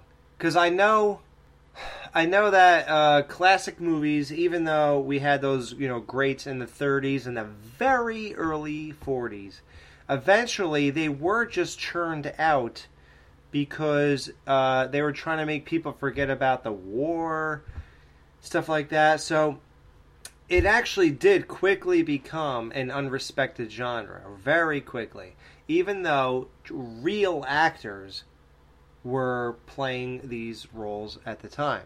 You know, you know now, you know, you know how it is. Since the '80s, any asshole chick who's sort of cute will be in a movie, no matter if they have no experience, no talent, nothing. But back in the older days, they had to have real talent to be cast in a movie. They just wouldn't let every asshole in here. Well, mostly because I mean, the big studios like Universal, for instance, um, since uh, this is a, an, the example, uh, were they used contract players, and uh, you worked under contract, so they're not just dragging pe- people off the street and throwing them into movies. They actually had contract players. So yeah, I would, you know, you weren't, uh, you wouldn't get a contract if you weren't worth keeping around. You know. Okay, yeah. So my answer is, what makes me like them? They were they had great actors. Mm-hmm. So uh, one I'm going to go with, and uh, Boris Karloff. Yeah, I can dig it. Yeah, yeah. Uh, Boris Karloff is so far beyond an a regular person on Earth. He's not even a great actor. He's a one in a billion type person. And you should all be very grateful because he is probably what is the reason we are where we are or where we were whenever you loved horror. You know, you might say, oh God, where we are now. I don't like horror now. Uh, well, guess what? Whenever you liked it, he's one of the reasons it was ever there. Um, so obviously Frankenstein is what he's known for in the general public. Bride of Frankenstein was one of those rare movies, just like Terminator 2 or Aliens, that are known as better than the original, All except right, for Jamie. all right. I didn't forget. I didn't forget. Uh, she's one of the rare people who say, fuck that. His voice, his mannerisms, the way he embodied the characters. Uh, he was just so invested. He never treated any role like it was a piece of shit movie. He always was really into what he was doing. And I have a lot of box sets. And uh, yeah, he gave a true performance in every one of them. Uh, so he was in uh, Black Cat with Bela Lugosi. You should watch. He was actually, even if you want to get out of horror, The Grinch Who Stole Christmas, that cartoon, was narrated and performed by Boris Karloff. He was so amazing that they said he has to narrate this because that voice and the way he does it, and he's so amazing that we're also going to have him play the Grinch. Like that, when does that ever happen? When is you know? It's just it's just so crazy. Uh, the the movie The Raven, I believe that was also with Bela Lugosi. Jamie, did you ever see the movie with Boris Karloff called The Walking Dead? Yes, I was actually looking. Uh, um, we have it in our database. I ran across it, and I was like, "Oh, we need to watch that." I have I have seen it, and it's been a long time. But I actually remarked the other day that we need to watch that because it's been a long time. Isn't that so crazy? It, there was already something called The Walking Dead. Yeah. and Karloff was in it. That's so weird. So I bought this box set of Boris Karloff. It's called Icons of Horror Collection Boris Karloff. Four classic films on DVD. Um, it's made by uh, Columbia Pictures. You have to get this, guys. There's a movie on this called The Black Room. And it sounds like a typical, you know, I don't know, 50s, 60s uh, horror movie, whatever. It means nothing. There's something so amazing about that movie, and the performances are captivating. Like I said, he gave his all into each one, and that is a movie you gotta watch. The Black Room. Just watch that. It's like so fulfilling on every single level to a horror fan. So just check that one out. We already did a review on Abbott and Costello Meet the Killer, and uh, that was Boris Karloff. He was in that one, and uh, Jamie didn't love it too much, but we also reviewed Abbott Costello Meet Dr. Jekyll and Mr. Hyde. And she was just more upset that there was not enough Abbott Costello, but there are no complaints about Boris Karloff. You know, that's just. Oh, no. Yeah. He's just. You can't complain about him. He's never really dropped the ball. So check that movie out too. And finally, from Scream Factory. I did see one movie where I think I think I would categorize it as him dropping the ball. And Really? Which this one? was it was I can't remember the name of it. It's something about an ape man and a, a um or a gorilla. What the hell? Um Yeah. Uh, did he drop the ball in that one? I felt like he kind of phoned. You know what I'm talking about? Like it. Yeah, it's okay. called either Ape Man or Gorilla something. Okay. I, I remember actually seeing that in the list I was going through. I feel like he phoned it in. You know, his his performance there just felt like he didn't want to be there. And I mean, I can kind of understand because at that point, I mean, Bela Lugosi was doing a bunch of crap too. You know, it just. Oh yeah, I mean, when it got toward the end, they were just, you know, you got to eat. yeah, they were making paychecks. Um, and so I really felt like he he just didn't even really want to be there. But at the same time, it went, while watching the movie, I get I get why he didn't want to be there. It was awful. so, um, uh, but you know, for the most part, I agree with you. I just think that like toward later on, uh, he did have some roles where he just took just taking them. But you know, but I can't. Like I said, I can't blame him for that because the source material was not um, it was not very quality. You know, He's- he's better than that. All right, Dave Z, what's your next one? Uh, my number four is Bill Moseley. All right. nice. Well, I like it. I I've loved Bill Moseley since since Chainsaw Two.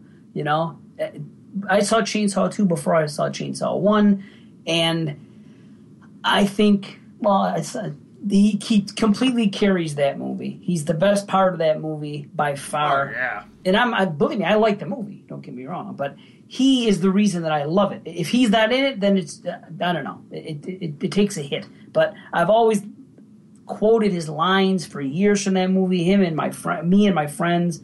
So I've always been into him. And then when I'll never forget, you know. Well, I also saw him in um, Night of the Living Dead remake, but I didn't know it was him at the time. But because he's so drastically different in that role than he is any role he's done, really. So, uh, but then when I saw him in House of a Thousand Corpses, I'll never forget. I rented that movie. I couldn't wait to see it. Came home, put it in, and when he came out and and how he was like Otis, but a different type of Otis. Not Otis, sorry. He, he was Otis in that movie. he was reminiscent of Chop Top, but on a on a, another kind of level. I was fucking all about that. I, You were I- sold. I was so sold. Yeah, I I even dressed up like him uh, in his House of a Thousand Corpses garb for fucking at, at, on Halloween at the casino that I worked at, the fucking Flamingo. I was dealing at the Flamingo in Las Vegas, dressed up in fucking that red. When they go outside and they have that thing at the end, when they lower them into the fucking thing, and he has his face all made up. You guys know what I'm talking about? Yeah. Yeah. Yeah. He's got that white paint on his face and that Yeah, fucking with the cross crosses on it. and all that shit. I had that that makeup just like that. I had a fucking blonde wig like he had, and I had the fucking red cape. I looked exactly like he did, and that was me dealing fucking uh, Let It Ride in Caribbean stud in a fucking in the Flamingo, Las Vegas. So, Really? yep, yep. I Wow. they all I almost they almost didn't want me in there because I didn't have a mask on, but because my face was so painted and I had the wig and everything, it's like a security thing. It's Las Vegas, you know. I mean, they don't fuck around. So I almost, uh, I almost wasn't even allowed to fucking come into work, but they, they, they had a meeting on it. They said I can go in. But anyway, yeah, Bill Moseley uh, in The Devil's Rejects and everything else he does, even Repo. I don't, I don't even like that movie Repo. That Oh, the genetic opera. yeah, but I like what he does in it. So I, Wasn't Paris Hilton in that movie? was that her? I don't know. Was she giving a blowjob? What? In Repo? No, I'm just kidding. Oh, okay. I'm doing another real life. Uh... Oh, okay, okay. Because I only saw Video. that once. I only saw. Yeah, isn't it weird? Two two jokes like that in one show, with Winona Ryder and now this. No, Ridiculous. yeah. So what? Paris Hilton did what? What was she? She was in House of Wax. I know that. Yeah, but she was also in Phantom the Genetic Opera. Phantom the Genetic Opera. huh? Phantom the genetic opera. It's a, it's a new. It's, it's the sequel. It's a stage show on Phantom. Oh fuck. Oh Well, Lord. fuck her. I'm talking about Bill Moseley. He's the man. I fucking and, and then what he did with that character in Rejects i- i- is amazing. He took it to that other level again. Mean as a motherfucker, doing Manson style shit. And Yeah. uh, yeah, he just he, he's a fucking show stealer. He's always been my favorite. When and everyone seems to be a bigger fan of uh, Captain Spaulding and Sid Haig. And nothing. I'm not taking anything from that, but I was always an Otis guy too. I've just Oh, always I was loved too. I was too. Right. See, he's great. He puts everything into his performances. Uh, you know, actually he manages to make that character somewhat sexy, and I don't even get that, but I I can't intellectually explain it. But there's something about him um, that Bill Moseley does, like when he's telling him, you know, that better be some Mark Twain shit, you know. Um, yeah. I, it's just his wittiness and his I don't know. There's something alluring about that. You know what really struck me on the last view? And this is great. I mean, I really think everyone's gonna love this. Um, in in Devil's Rejects, I think it is. Yeah. So he's walking with this guy. Remember the guy who kept saying he shook hands with Johnny Cash? yeah, yep. Okay. Uh, Sullivan. Yeah. So remember how Otis asks him if he likes a certain song, and he goes, "Yeah." And he goes, "Yeah, you like that song?" And he's like, "Yeah." And he goes, "Man, you're into that top forty shit. You're just another faggot city slicker with a cowboy hat." Right. yeah, he's like, I thought you were some true blue, uh, fucking. Yeah, redneck or whatever. You're just a city slicker faggot with a, a cowboy hat. like, and uh, believe me, guys, I don't condone faggot as in derogatory gay, but it's just a hilarious line. Like, Yeah, I like that song that they were fucking even making fun of. Fooled around and fell in love. That's a good, to- good song. right, so we all feel like assholes when he sits there and says that, but in reality, it's like, well, gee, sorry. Yeah, some top 40 songs are good. but yeah, that was just like a great line. I don't, I don't know. But So yeah, he's great. Oh, I'm glad you guys dig him. I, I knew you already did. Shit, Mr. Bill. uh, Mr. Bill, if anybody wants to, uh, if anybody shares Dave Z's passion for Bill Moseley, you could all go to horrorphilia.com and check out the Skeleton Crew show, which you're listening to, and go to show number 19, Bill Moseley Meets the Skeleton Crew. We did a over an hour, I think, interview with that guy, and he is just great. And then I met him in real life, me and uh, Jerry Vitetta. And me. We met him. He's a laser. Yeah, wait, you, wait, you met him? Weren't you? You don't when I- remember the whole fucking thing? All I wanted to do was meet Bill Moseley at that fucking thing, and I did. And I fucking he held up the banana laser picture and everything. Wait, you have a picture? He was great. Yeah, fuck yeah! I put it up on, on my Facebook. I put it up in the. Oh, do it again. I, I don't know where it is. I will. Yeah, I'll find it. Oh man, yeah, how great that you and Matt got to meet him too. Yeah, we all hung out and talked to him. Yeah, I remember it now. Okay. Yeah. Yep. He was, Oh, what cool as time. fuck. Yeah, definitely. Oh yeah, A lot of love Bill Moseley, man. Yep. So, am I next or is Jamie next? Oh, Jamie's next. Okay, go ahead, Jamie. What's your next one? Um, this is another new one. I'm not necessarily going in order of how I love these people. The- My number one, I'm saving for number one, but the everyone else is it's just too hard. So, uh, but this is a relatively newer one, and it's Vera Farmiga. And I first came to know who she was in Orphan. And I remarked at the time, I saw I saw that in the theater, and I remarked at the time that uh, you know I was like, I don't know who she is, but I really love her. Like I thought she was great, and I mean just a standout performance in that. By film. the way, I don't know who she was in that movie because I haven't seen it since it came out. Is she a mom or is she the mom? Yeah. Yeah, Okay. she's okay, the mom. And uh, then, of course, since then, she's been in, uh, well, obviously Bates Motel, but then also uh, The Conjuring and The Conjuring 2. Um, and just, the, ah, I absolutely love her. I've already said earlier that uh, that Norma Bates is one of my all time favorite television characters. And uh, the, the performance that she puts out in The Conjuring series is just, it's heart wrenching. I absolutely love the relationship she has with Patrick Wilson and that I believe them. It it feels real to me. So I love her and she has quickly risen to the top of uh, my favorite people list. Cool. There's nothing better than when a new person does that. Absolutely. Because it, it's cool because, you know, we all feel nostalgia is an amazing feeling. But, you know, let's admit, it's sometimes a little cooler. Yeah, and see I oh sorry. No, no, I was going to say, when we're living that moment. Yeah, and I had, as far as she goes, I had forgotten about her. Like I saw her in Orphan, I liked her in Orphan, and I, you know, didn't really see her in anything after that. Didn't think anything of it. When uh, Bates Motel was coming out, I saw and I was like, Vera Farmiga, I know her. That's that chick from Orphan, you know. And it was, I was excited. Um, so you know that was cool. It's like I, that name stuck. It was there. I had filed it away, but um, and I was actually excited, and she fulfilled that. Like I, she didn't let me down. I was excited to see her again, and you know there she was. Yeah. I don't have many new people on my list, but yeah, I mean, I love new people too. Uh, we'll mention. Oh, oh shit! I gotta add her name too. We actually, do we already? Yeah, we already mentioned her. The chick from Scream Four. Emma Roberts. Yeah, my yeah, girl. Emma Roberts. Uh, I'm gonna add that to my honorable mentions right now because there's something really great. You know, nostalgia is an unbeatable thing, but I don't know, man. There's something cool about living the moment and not always having to look back or relive something. Not that that's a bad thing. It's awesome because it just kind of recaptures that feeling we had at that moment, which is not any more disingenuous than what we feel right now. But there's also something really great about embracing something new, which I've been really into lately. So, which we sort of talked about with Sons of Anarchy and Stranger Things and things like that. So it's it's just a great thing.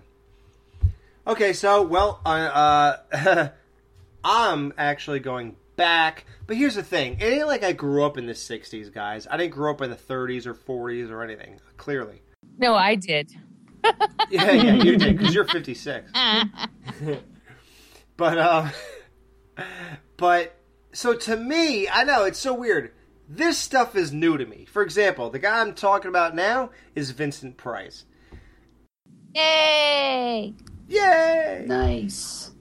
And here's the thing, guys. I'm just like you. I'm sort of your age. I'm probably exactly some of your ages. but uh, when I first started watching horror, House on Haunted Hill was one of the like earlier things I saw, and I was a huge fan of the Batman show from 1966 with Adam West. So Egghead was an amazing character to me, and that's Vincent Price. And um, this guy, to me, just does not cannot do any wrong. I mean, yeah, I've seen a couple movies where it's not that amazing and things like that because you know Scream Factory re- released three uh, box set collections. I have all three. That's how much I love this guy. I, I have all three of them, and, and and I'm so happy for it. And I definitely you know picked out the gems. I've watched all of it, and I I checked them off so I know which ones to go back to. And uh, Vincent Price is exactly sort of like Boris Karloff. I mean, he's so iconic. He he made uh, iconic appearances on uh, some of the biggest songs on the planet. Uh, th- uh, Thriller from Michael Jackson. He was the guy who talked at the end of that because his voice is so iconic, just like Karloff. And then he was also in a song from Alice Cooper called um, "The Black Widow." But I think his his monologue comes right before, and then the, that track cuts, and then the Black Widow starts. So whatever song comes before Black Widow on "Welcome to My Nightmare" is where he talks. Leaving Lepidoptera, please don't touch the displays, little boy. oh, cute.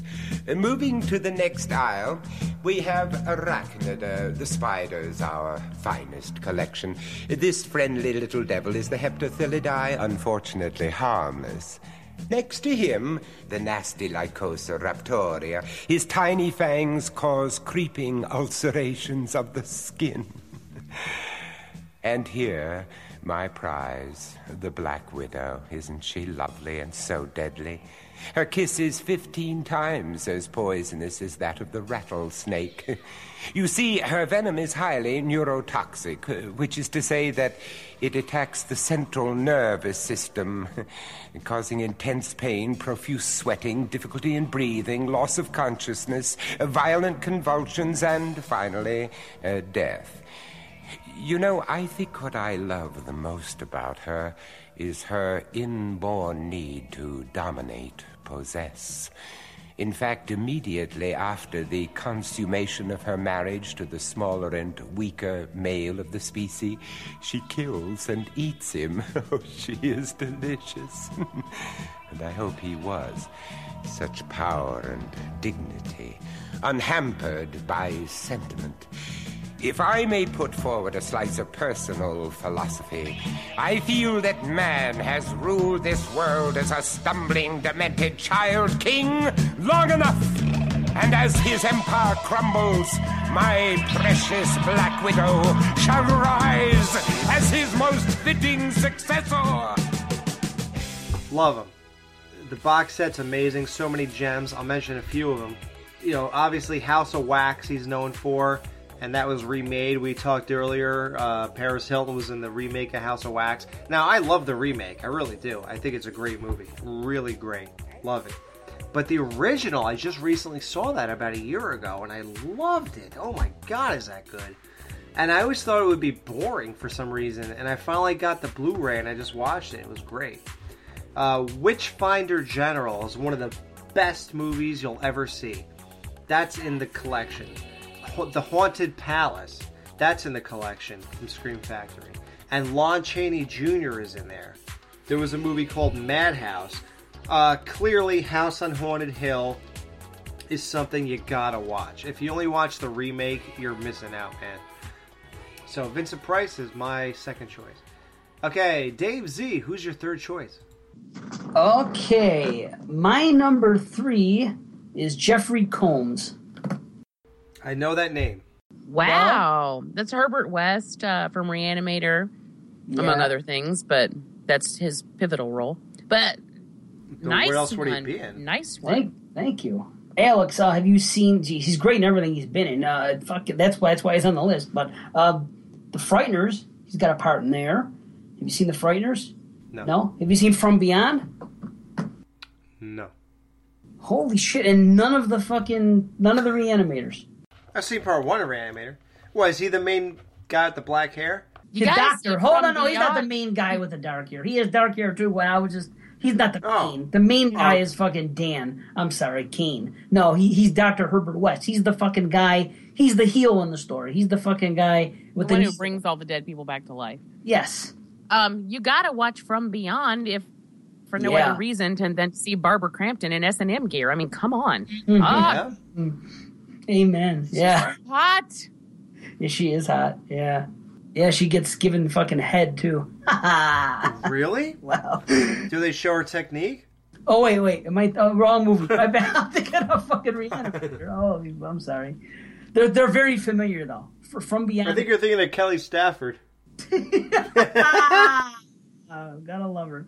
Uh, no, but uh, fucking you. Could, anyway, you got to see From Beyond because it's a lot like Reanimator. It's it's the same director. You have him and Jeffrey Combs in it, and he's a guy that he's just a fucking a, a great actor. Every time I see him, I just love the way he delivers lines. He's his his, type of delivery, like especially as Herbert West. You know, it's comical fucking delivery of lines. You know, when he has to be and when he has to be serious, he's serious. But uh, yeah, what about Castle Freak? Have you seen that? No. I've seen the cover.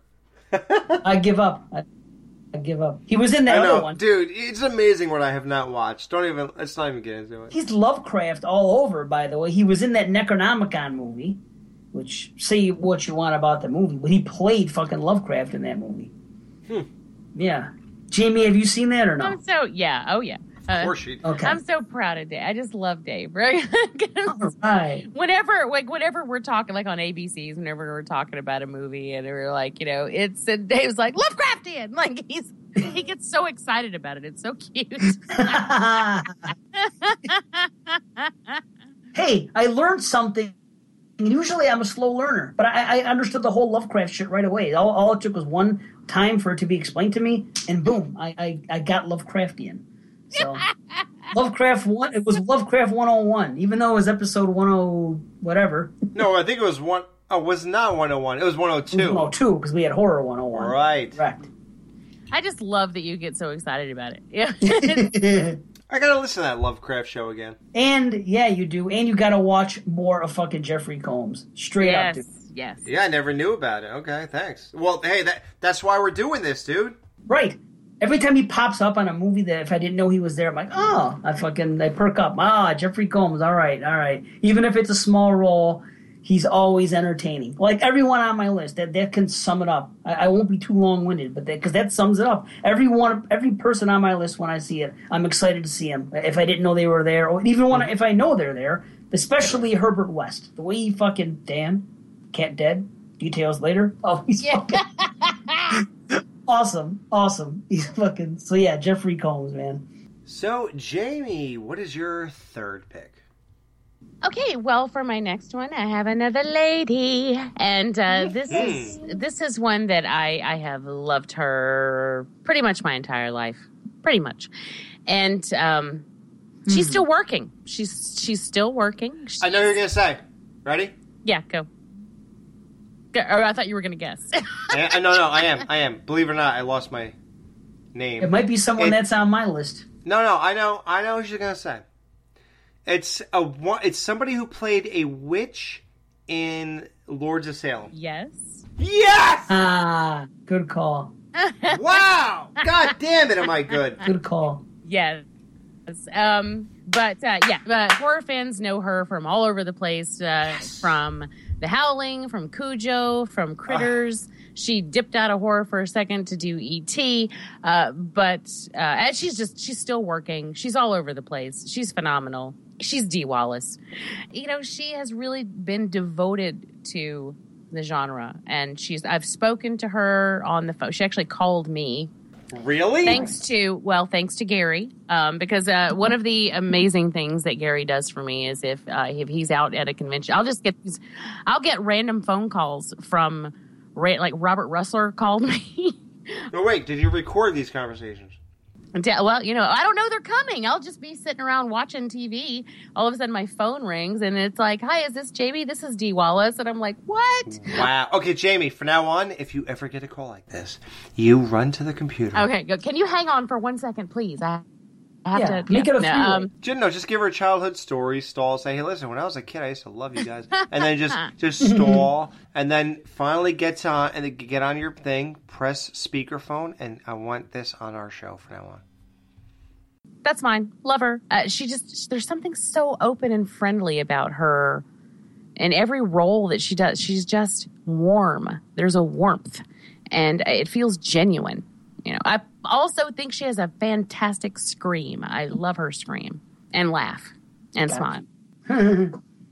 yeah, she's great. Great. Yep. All right, that's Yep. that's mine. Do you have at least three to five movies we could watch her in? Well, you know her from Kulo, Kulo, Cujo, Cujo. The Howling, Hey, culo. Critters. Hey, culo. Yeah, do you know what a culo is? That's an ass. Ganaka en your culo, Jamie. She said you know her from ass. Holy shit, that was amazing. I'm so glad I asked that just to get that answer out of you. Okay, we can move on. Check out that culo on Dee Wallace, man. She said you know her from culo. Oh, That you know what? is Here's one that's lesser known that, or not really less known, but it may be there may be a lot of people out there who haven't seen it for whatever reason. But she was in The Hills Have Eyes, the original one. So, Oh yeah, Oh, she's shit. great in it too. All right, my number three is a guy named Peter Cushing. Wow, nice. Ooh. That's a surprise. Now, for the mainstream people in the world, that's a he was. Oh yeah, no, no, no, no, no. He was in uh, what's it called? A New Hope, which is a Star Wars movie. He was uh, one of the uh, lieutenants or something like that. I don't know. So, anyway, for horror, so Peter Cushing, all you guys probably the bigger name that you remember from this period is Christopher Lee. I Almost forgot it. Which made no sense because I said that's the one you'll remember. Uh, yeah, Not Christopher you. Lee. Such a retard. how, how how are we doing this? I don't even know how we're still lasting this long. Uh, yeah, so uh, uh, Christopher Lee was the guy who was known for playing Dracula again. Bela Lugosi did it in the 1930s and 40s, and then it died down. And then I think I think it, I believe it was the first time they decided to bring back the Dracula character was during the Hammer movies, which Hammer is just a studio. So whenever you hear somebody say the Hammer movies of Frankenstein, Dracula, Werewolf, Mummy, all that kind of type of stuff, that's just the studio that did it. It's called Hammer. So, but the main guys, you know, just the same way Universal had their staple of people, which is Bela Lugosi, Boris Karloff, and Lon Chaney Jr. Uh, these guys had two, just two guys though, and they were named Christopher Lee and Peter Cushing. So uh, I gravitated way more.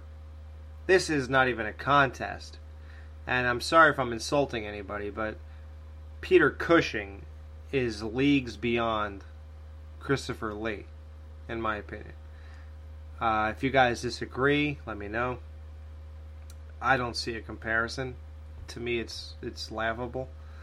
Uh, but when you when you compare Bela Lugosi, Karloff, and Chaney Jr., it's almost like well, it's all up to debate. But when you when you talk about these two, Peter Cushing and Christopher Lee, it's like you gotta be kidding me. really, I think Christopher. I mean, Christopher Lee. Uh, he did his own fencing, and I mean, this guy was so he was such a class act. Um, he was. Uh, uh, I mean, I mean, he just he was he was re- remarkable. He led a, an extremely fascinating life outside of his his acting career, but um, I just I don't know. I love him. I've always been enamored of him. He's on my list. See, oh wow, really? Wow, so you're saying that Peter Cushing's not on your list? No, he, He's not. He's not. He's not in the top five. Not that I have anything against him. I don't. I don't have anything against quote unquote air quotes Christopher Lee, but I don't even think. For example, okay, here's why I'm saying this. I watched those Dracula movies, and I don't know, man. I just don't know. I just didn't. Well, you know, like you said, it's see all it. subjective anyway. So, um, you know, if you if if if Peter Cushing speaks more to you, then ain't nothing wrong with that. You know, on. that's that's who speaks to you. So you're not wrong. Right, I shouldn't put down Lee. If you guys love Lee more, that's fine. And I'm not saying that you're wrong or I'm right. It's all about where you are, where you came from, and where you're going. That's where you're going to connect. So, uh, if you want to really check out the best of Peter Cushing, check out Dracula, The Mummy, The Curse of Frankenstein. Frankenstein created woman, The Revenge of Frankenstein, Frankenstein Must Be Destroyed, which was a really good one. Star Wars. He was also he hooked up with uh, Vincent Price in Doctor Phibes Rises Again, which to me was not as good as the original Doctor Phibes, but whatever. And apparently he was in The Curse of the Werewolf, which I believe is like the first werewolf movie. Oh wow! Me and Jason Lloyd will be into this. He was in a movie called The Abominable Snowman. I'm into uh, the Yeti and things like that. So and so is Jason. And the Beast Must Die. That's interesting. So maybe I'll check out those two movies. Uh, yes, I'm guys. I'm googling top movies of this guy right now, just to give you a, a good uh, thing here. Okay, Peter Cushing, guys, check him out. Dave Z, number four. Number two, you mean? Well, yeah, I guess. Oh, right, we're going backwards. Number two. Fourth pick. Well, yeah, but in all fairness, Jamie and I have not been doing it that way. But go ahead. Oh, I didn't realize it. I don't know. Whatever. I, I just have a list. Um, yes. Okay. My number two is this is a person that it's weird because I have honorable mentions and they are further down the list, but the only thing I've seen them do, they've done horror movies, only a few, but what they've done is great. This person here is the opposite. I've only seen this person in horror movies. I've ne- he's done things outside of horror, but I've only seen him in horror movies. But every time I see him, mostly because of one character, but still everything else that I have seen uh, is great, and um, it's Anthony Perkins. All right. Nice, nice. I mean, shit. I, what can you say about fucking Norman Bates? I mean, I've, I've I'm so into the Psycho franchise, and I've gotten more into it over the last like 10, 15 years, and uh, that may have to do with uh, meeting this guy here, fucking back in the day. But anyway, maybe. Maybe Psycho one and two, I was always into. I don't think I watched three and four much until Oh man, doesn't count then. you came around, but still. Yeah, I, no, wait. Have you? So after I came around, have you ever realized the Gloria Part Two? Uh, three. Yes, Yes. absolutely. Okay, good. Yeah, well, he's in it. He's he's fucking great in it. In the direction he does is great, but that's directing. But I mean, Anthony Perkins. I, I've dissected Psycho so many fucking times and his performance in that. I mean, we've talked about it here several times. Alex and I did the fucking skit the one time, and you know, Oh yeah. we've talked about you know his performances in, in these movies. Granted, it's not a lot, but it's everything I've seen has been horror, and even Edge of Sanity is fucked up, but uh, he's great in Edge of Sanity too. Yeah, I think a lot of his true life, true life shit came through in that movie. Like, so I don't know. There's, something about Anthony Perkins that I think he has a lot of uh, sexual perversion in him, in his genetic makeup. And then, oh, ch- so check this out. So uh, Jason Lloyd recently just texted me, uh, not text me, he tagged me in a Facebook post, and he said, "Watching the last movie before I record next Bloody Bits." Bloody Bits is another podcast of Jason Lloyd on horophilia. He see he Oh, I thought he said- told you that. I was like, why is he talking about himself in the third person? So he said, Alex, it has Anthony Perkins in a crazy role. And this movie is called Crimes of Passion. So I said to him, Is it crazier than Edge of Sanity. He said it's going to make that look like Sesame Street. Well, there you go. Those are all the movies you should see. He's in all of them, and he's fucking. You gotta check him out. Can you imagine anything makes Edge of Sanity look like Sesame Street? Well, I don't know. That's a matter of opinion. We'll see. Right. All right. Well, Dave, you got to go pretty soon. Uh, so we're unfortunately going to have to finish out the show without the famous Dave Z. So, Dave, before you go, can you please give us your, if you have any last couple picks, and if you don't, just your honorable mentions, please. I can give you my number one, and then I can fire those honorable mentions at you. All right. My number one uh, has, has already been mentioned, so that's going to be quick. Vincent Price. Hey! And you know what's crazy about the Vincent Price thing is that he's another guy that I've only seen him in horror, but granted, that's mostly all he does. And I've only seen less than 10 movies he's in because I haven't, there's just some that I haven't watched yet, but every. You got to get those box sets. Listen, every one I seen, I love him in, and he's the kind of actor, and I can't say this about any other horror actor. It- well, maybe I can, but he has the most at bats for sure. But if there, if if there's any movie at all and Vincent Price is in it, and someone says, "Do you want to watch this movie?" Vincent Price is in it. I'm gonna watch it solely based uh, on the fact that he's in the fucking movie. That's well, all we I had need two to- of those on ABC so far. That's right, and we have had two. Yes, and those were first time watches for me. So, Um, spoiler alert: He's also my number one. Wow! Wow! No, but I didn't want Dave to leave without knowing that. So Awesome. Wow! Thank you. That- Wow, we all love this guy. Wow! Hey, guys. man. Got to wake you up to something. If you're not watching it, what does that tell you? You like this show? This is the this is the makeup we're all based on. So better get cracking.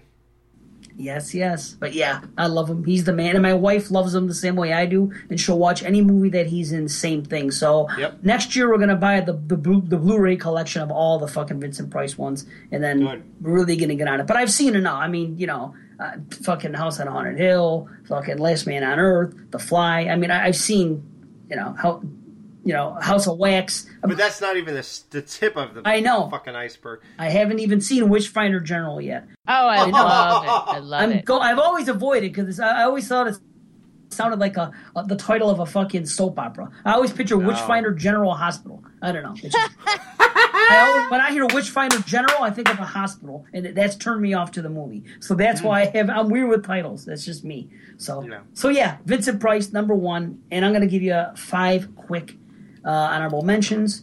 Go ahead. And uh, Anthony Hopkins, you know, Good one. Good.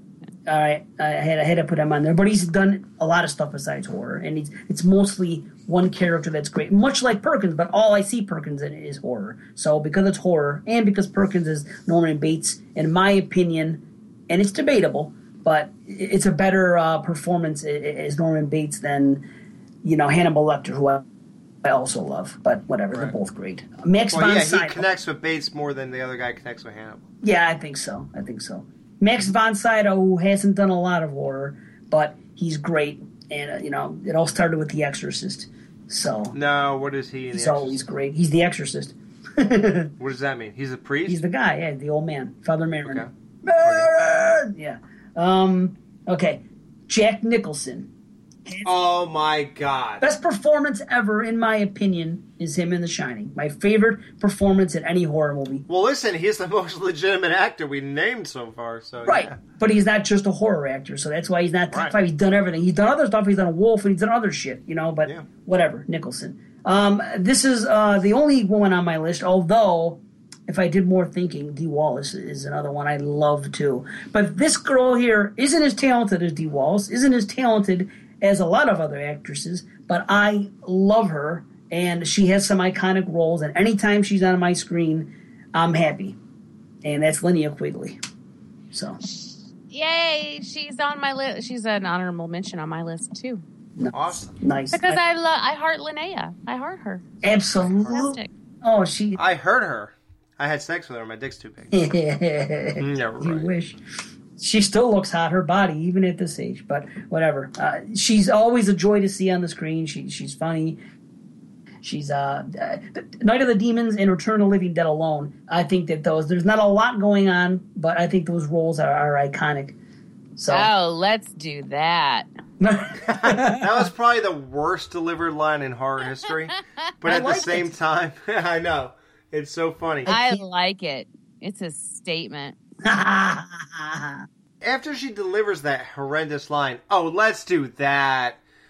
After she says that, what makes it worse is that they hang the camera hangs on the shot for another like three to five seconds, and it's just nothing but odd and awkwardness. And it's like, okay, maybe she's just weird, you know. And you try to like make your excuse for her horribly delivered line, but yeah, it's funny because she doesn't need much else to be put over in that movie. Because I mean, what else does she really say? She's like, you know, and actually, if you think about it, they're sort of all. God, I feel bad. They're sort of all badly delivered. I don't lines, think right? they are. I think that that's the character she's supposed to sound. That Do you way. think? Yes, Really? always have. Abs, because she's not like that in other movies. She's not. You're right. Yeah, that's what I'm saying. Sometimes she's bright and bubbly. You know, she's the complete opposite in Night of the Demons. You know, she's all different ways. So I just Did you ever think it would be to be dead or to be killed?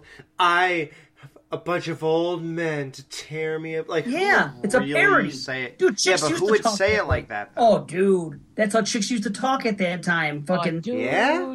absolutely, yes, yeah. That's how chicks used to talk. Those type of chicks, you know, they were kind of posers. They were all into some scene, and they just Oh yeah, yeah, it's- like this ain't a fucking costume. It's a way of life. exactly. So she'd be more like a costume. Yep, that's it. She's great though. And then I got one more honorable mention, and uh, I think a lot of people are know him more for his voice in horror than anything. But he's always great every time you see him, no matter what he's doing, especially in horror. And that's Brad Dourif. Hell yes. And I fuck I could kick myself in the something. Pick a pick a body part I could reach with my foot. I could kick myself in it for not having him on my list. I am such a dumbass. He is one of my all time favorite actors in any genre, and I It's great, isn't he? I am a fucking idiot. But yes, At least I He brought needs- him up. he needs to be there. Well, look now, Jamie, you could fake your honorable mention with him. Uh, yeah, that's what I meant.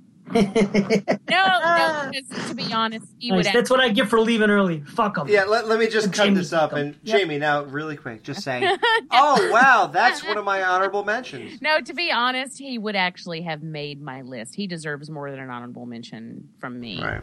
I I fucked that up. I will I will own it. I fucked it up. I'll own it. I think the thing that makes him a true icon in the horror genre is when he said, "Was Marvin really starving?" That's from Halloween 2 when Sheriff Brackett, I know. You got to think about it. Starving Marvin. Yeah. Yeah. Who's Marvin? Are you surprised that I don't recognize a quote from the film? That's true. She doesn't. Yeah. she's not like you and I in that one. But I, Jamie, she's great in you're that gonna role. cross over one day. No, she's not. I wish. Oh yes, she is. Oh, I'm gonna. Oh, you, trust me. If I have to staple her fucking eyelids open, she'll cross over. I'll tell you what he's great in. Exorcist three. Oh my god, that is the scariest Right? thing. He Oh. is so fucking good in that. I was um I, I was just watching him and oh no, he was in uh, this god awful movie called uh, Chain Letter or something. It's one of those throwaway slasher flicks uh, from recent years. And I I was watching a review of it. I haven't seen the movie. I was watching a review of it, and he played some. He played in in that, and I was just like, ah. But I'm like, you know what? It's still Brad Dourif. Even if he's playing a shitty fucking character in a shitty fucking movie, it's still Brad Dourif. And he has delivered some of the best performances, eh, like Exorcist 3, right at the top. Um, I loved him way back in Eyes of Laura Mars, you know. Oh, that's when right. was- He was in Eyes of Laura Mars. um, he Yeah. just, um, oh, M- Mississippi Burning. Yeah, Yeah, which oh, is yeah. not a horror film, but it, it kind of is. Um, um, he just is phenomenal. He's even good in Critters four. You know what? In um, he there's a story he tells in Night Shift, um, uh, where he talks about being uh, where because he's a rat catcher in Night Shift. Graveyard Shift. Graveyard. That's what I said. Yeah, Um. Yeah. Yeah. yeah. he's in the Graveyard exterminator. Shift, he's the Yeah. exterminator, and he tells the story. He starts telling that story about Vietnam, and I he makes me cry every time he tells that story. And this is fucking graveyard shift. This is not Right. a deep film, you know. No, it's but not. No, not one but the- he one- makes me cry. Wow, right. And he's Chucky. On top of all of that. And there's that. And there's that. His delivery of lines as Chucky are great too. Say what you want about d- the different movies of that series, but that's an iconic character. Yeah, even though we did Chucky six, The Curse of Chucky, I'm still okay with it. I'm not even acknowledging it. And I am an asshole. asshole. Well, it's okay. I was here for you. Thank you. All right, Dave. Well, I know you got to jump out of the dungeon. Thank you Yeah. love- for providing us with everything. yeah. Sorry, I gotta run. Love you guys. You too. Love you. Peace. See ya. Later, man. My next one is well, Christopher Lee. I, I kind of Oh spoiled my that was God. coming. I kind of spoiled that was coming, but uh, so we kind of already talked about him. You know, he's well known for Dracula. Um, if I had to, uh, Yeah, I have uh, Jamie here. Ready? Sell me on him. Tell me because I'm obviously I'm not adamant against him, but I I, I don't get it exactly. So tell me I why. just think he was just a fascinating, fascinating man. I mean, he's brilliant for one. I mean, if you ever hear him speak uh, about anything, he is he is just uh, he's so uh, full of poise and and he has amazing posture. Even I mean, just way up into right up until he died, he just had this stick straight posture. So he carried himself with such. Uh, confidence. Um, he was a uh, he had a fascinating military life. He's a fencer. Uh, he is so well read and intelligent and well spoken and just and he was an activist. I just really really admire the fuck out of him, and he uh, is a damn fine actor. I just I his he can go from being incredibly imposing because he's he's insanely tall. I mean, he was really fucking tall. Uh, he he can go from being incredibly imposing to uh, just to being softer than that and than that. Um, uh, his his iteration of Dracula is one of the best ones there ever was. If I had to name a film that I think people should watch him in, that um, other than as Dracula, because everyone knows him as Dra- Dracula. Uh, I would name two. I would say uh, The Devil Rides Out and The Wicker Man. Those are uh, the, the yeah. Um, I tho- those are two that I would throw out. And uh, if people out there haven't seen those, then I recommend that they do. But not the Nicolas Cage one. he also uh, no, no fuck no. Uh, he also had like two, uh, two, two. I don't remember the exact number, but it's over 250 acting credits. I know, and uh, he w- worked a lot, and uh, he was most of his work is within the genre. You know, um, he just, uh, you know, I, I don't know. Plus, he was a big geek. I like that too. If you had to say the greatest actor who ever portrayed the character of Dracula himself. Although the movie was bad, we all admit that. We all kind of talked about it in uh, show 66, 7, or 8, or 9 of the Skeleton Crew. I forgot which one, but it was in the 60s. If you had to dismiss that and just go by the performance of the character alone, who would you say portrayed Count Dracula better? Bela Lugosi or Christopher Lee? Oh, God, I want to say Christopher Lee because uh, I, even though Bela Lugosi is what you think of when you, I mean, like if you see a cartoon of Dracula, it is clearly based off the Bela Lugosi. Uh, he embodies everything that we have come to know as Dracula, but uh, uh, there there was a there was always a like almost a silliness to his performance. Uh, I really like the Spanish version Dracula that was made at the exact same time, better than I like his version. Uh, but you know what? You want to know who my number one Dracula is? Uh, not either of them. And uh, this is um, most people. I don't even know if it's even as well known now as it was at one point. But um, my absolute all-time favorite Dracula ever, and I think he always will be, is Frank Langella. And I heard of that one. and uh, he that was 1979 i want to say. Anyway I, I feel like christopher lee gave more um, personality. You know I, I just feel like i feel like he was more imposing. I feel like he had more presence. Um, even though Lug- i mean i don't want to take anything away from lugosi because he is responsible for what we think of when we think of dracula but Right. and, and he deserves some credit for that Well, check this out. A little known fact. Lugosi is what we think of when we think of Frankenstein. Lugosi is the guy who stuck his hands out in front like a zombie when he walked around Oh yeah, that's right. as Frankenstein. And every time you do Frankenstein, you stick your hands out and you close your eyes. People are doing. Yeah, that that's how people know who you're doing. Right. Isn't that amazing? Yeah. We covered this in great depth, but this was three years ago. So, it's guys, if you all forgot, that's fine. In Frankenstein meets the Wolfman, Lugosi uh, played off of that was a sequel to The Ghost of Frankenstein, in which Frankenstein lost his vision. So when Lugosi played him, he stuck his arms out because he was trying to feel around for what's in front of him Mm-hmm. because he was blind. But by the time pop culture really picked up on the Frankenstein monster, for some weird reason, that's how we associated what we think as what Frankenstein is, even though that was the actual fifth movie of Frankenstein. So that would be like watching Friday the 13th Part 5 or Halloween 5 or Freddy 5 or Texas Chainsaw remake. no, just kidding. But yeah, all the Part 5s and basing what we think of those characters off of those movies. Isn't that weird? Mm-hmm. Well, he really did leave an indelible, indelible mark. Was was that the right word? Indelible? Yes. Yeah. Oh, oh, look at that. All right, guys. So mine. What was that? Your number four, I guess. Uh, It doesn't matter. Okay. So, Yeah, you're second to the last one. There we go. so the last guy. Oh, a second to last guy. I'm going to go really in depth with is. You know, none on my list is any surprise, and it shouldn't be. If you've been listening to Skeleton Crew since day one, there's no reason this should be a surprise to you. Lon Chaney Jr. Woohoo!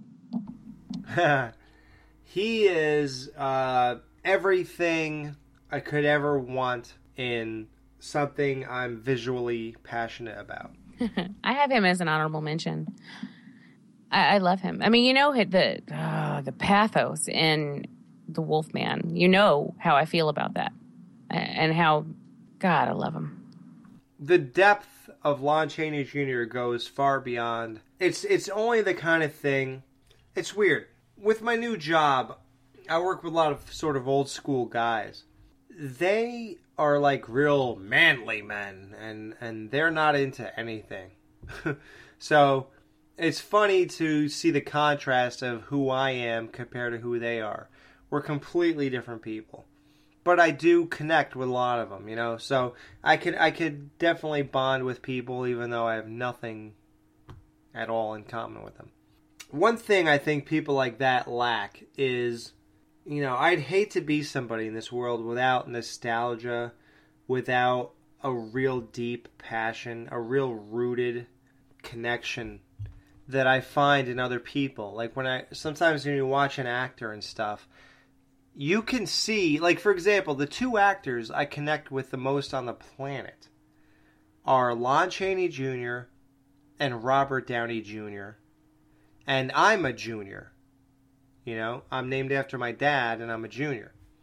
So it's really weird, and de- uh, trust me, I did not think of it that way. I, I never set that up or anything like that. I don't care about stuff like that, like to the name or whatever. But it's very odd that we're all juniors, and um, we all have deep rooted father issues.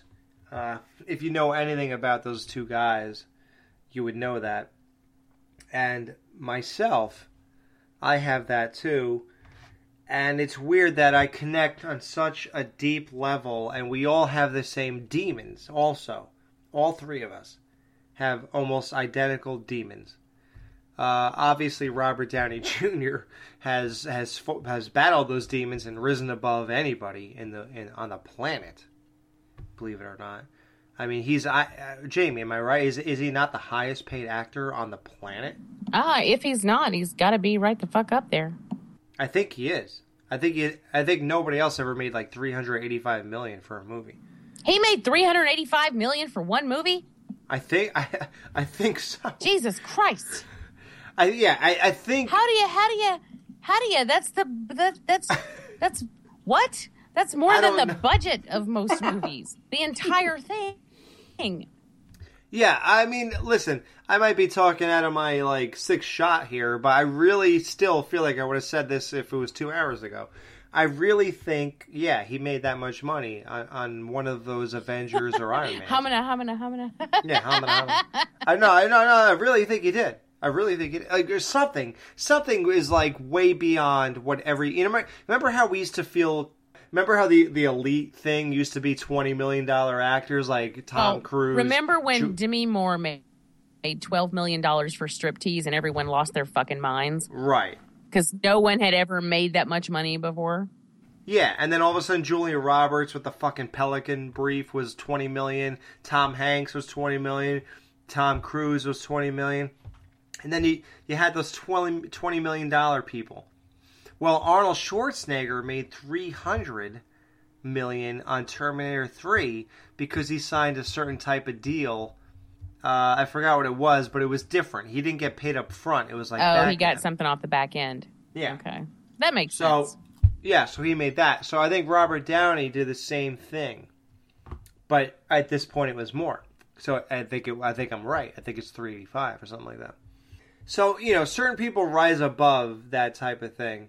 But anyway, you know that that pain that's behind those eyes, the pain that's delivered in the lines and all that, you feel it. Yeah, I just I want to give him a hug all the time.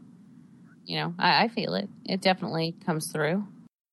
Yeah, it comes through, and that's the amazing part.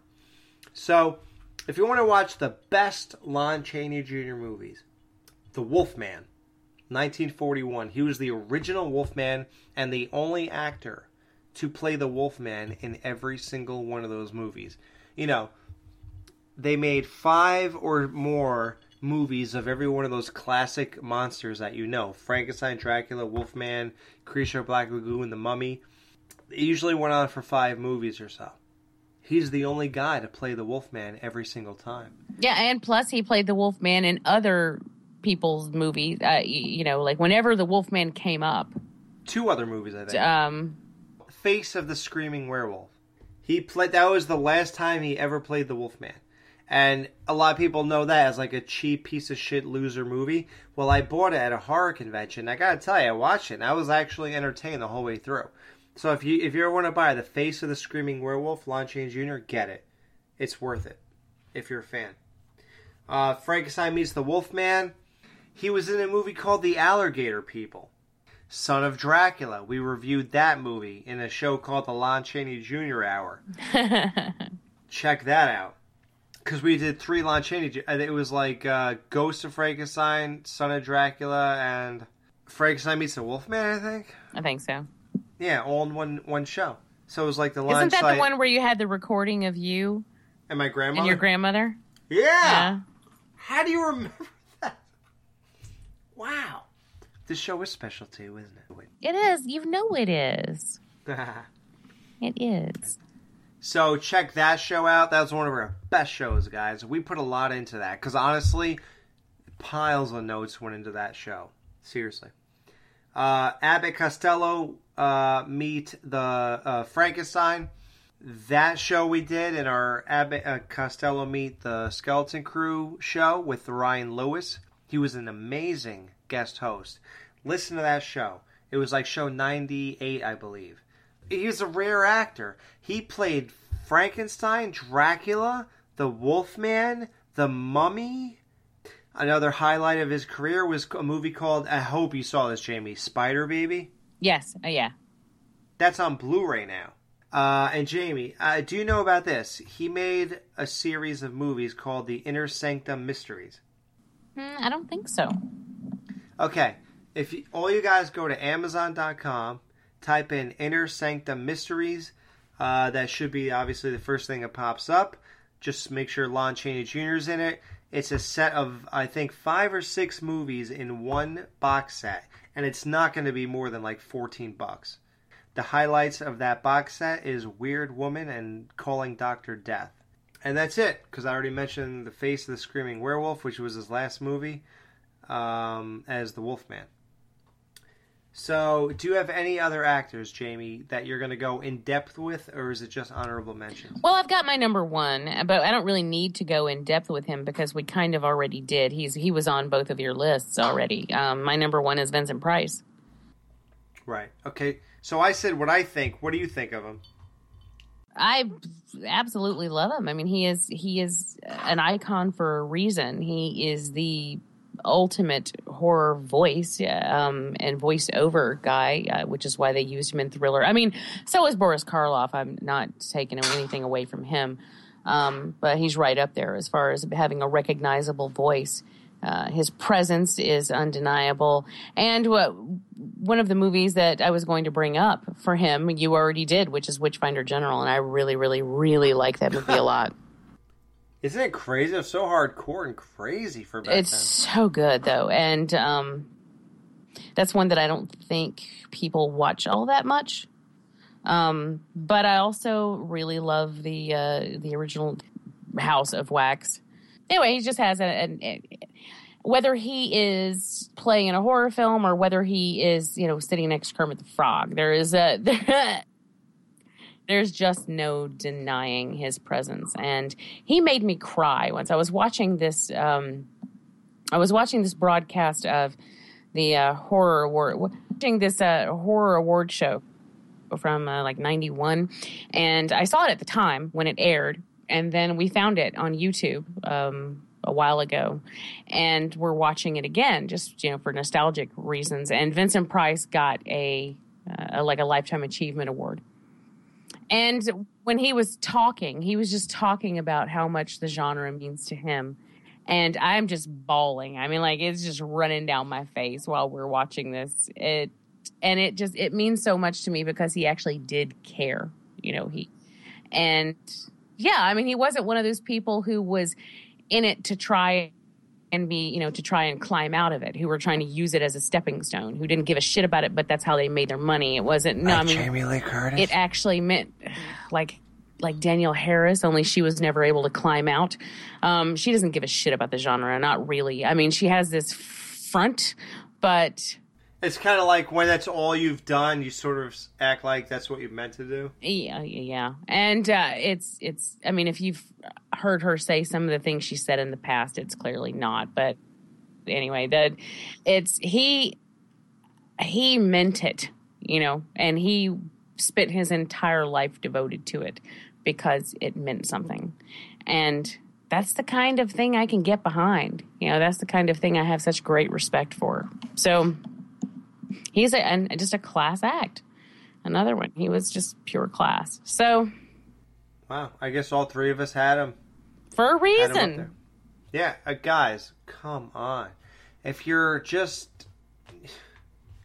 You know, I don't know who listens to this show. I don't know if it's like 80s horror fans, 90s horror fans, whatever. But I'm probably right if I say that most of you guys are not into classic horror. You look at 80s horror as the originators, and you feel that everybody who's coming out now is trying to be that and falling short. Okay?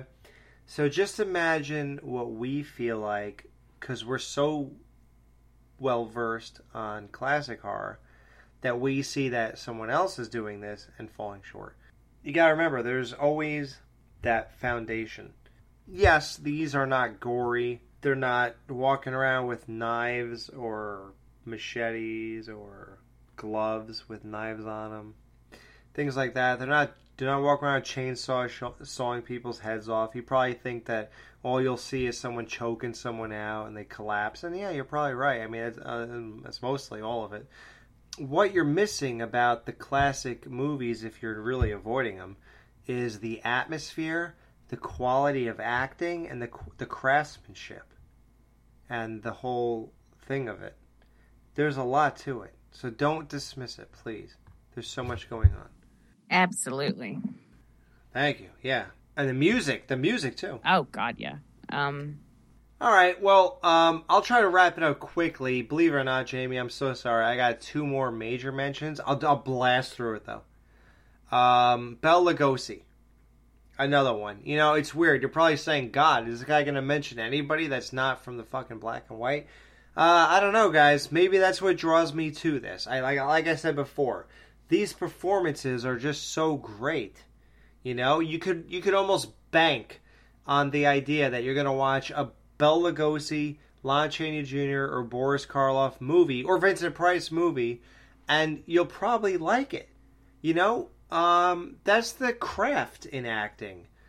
Uh, the ability to bring a character to life and make you enjoy it, and enjoy the enjoy the ride, and that's what these four guys do. They make you enjoy the ride. They're just so good at bringing that character to life and making them relate to some aspect of you, so you feel connected. That's what they're all really good at. Those four guys and that's why they're all legendary icons.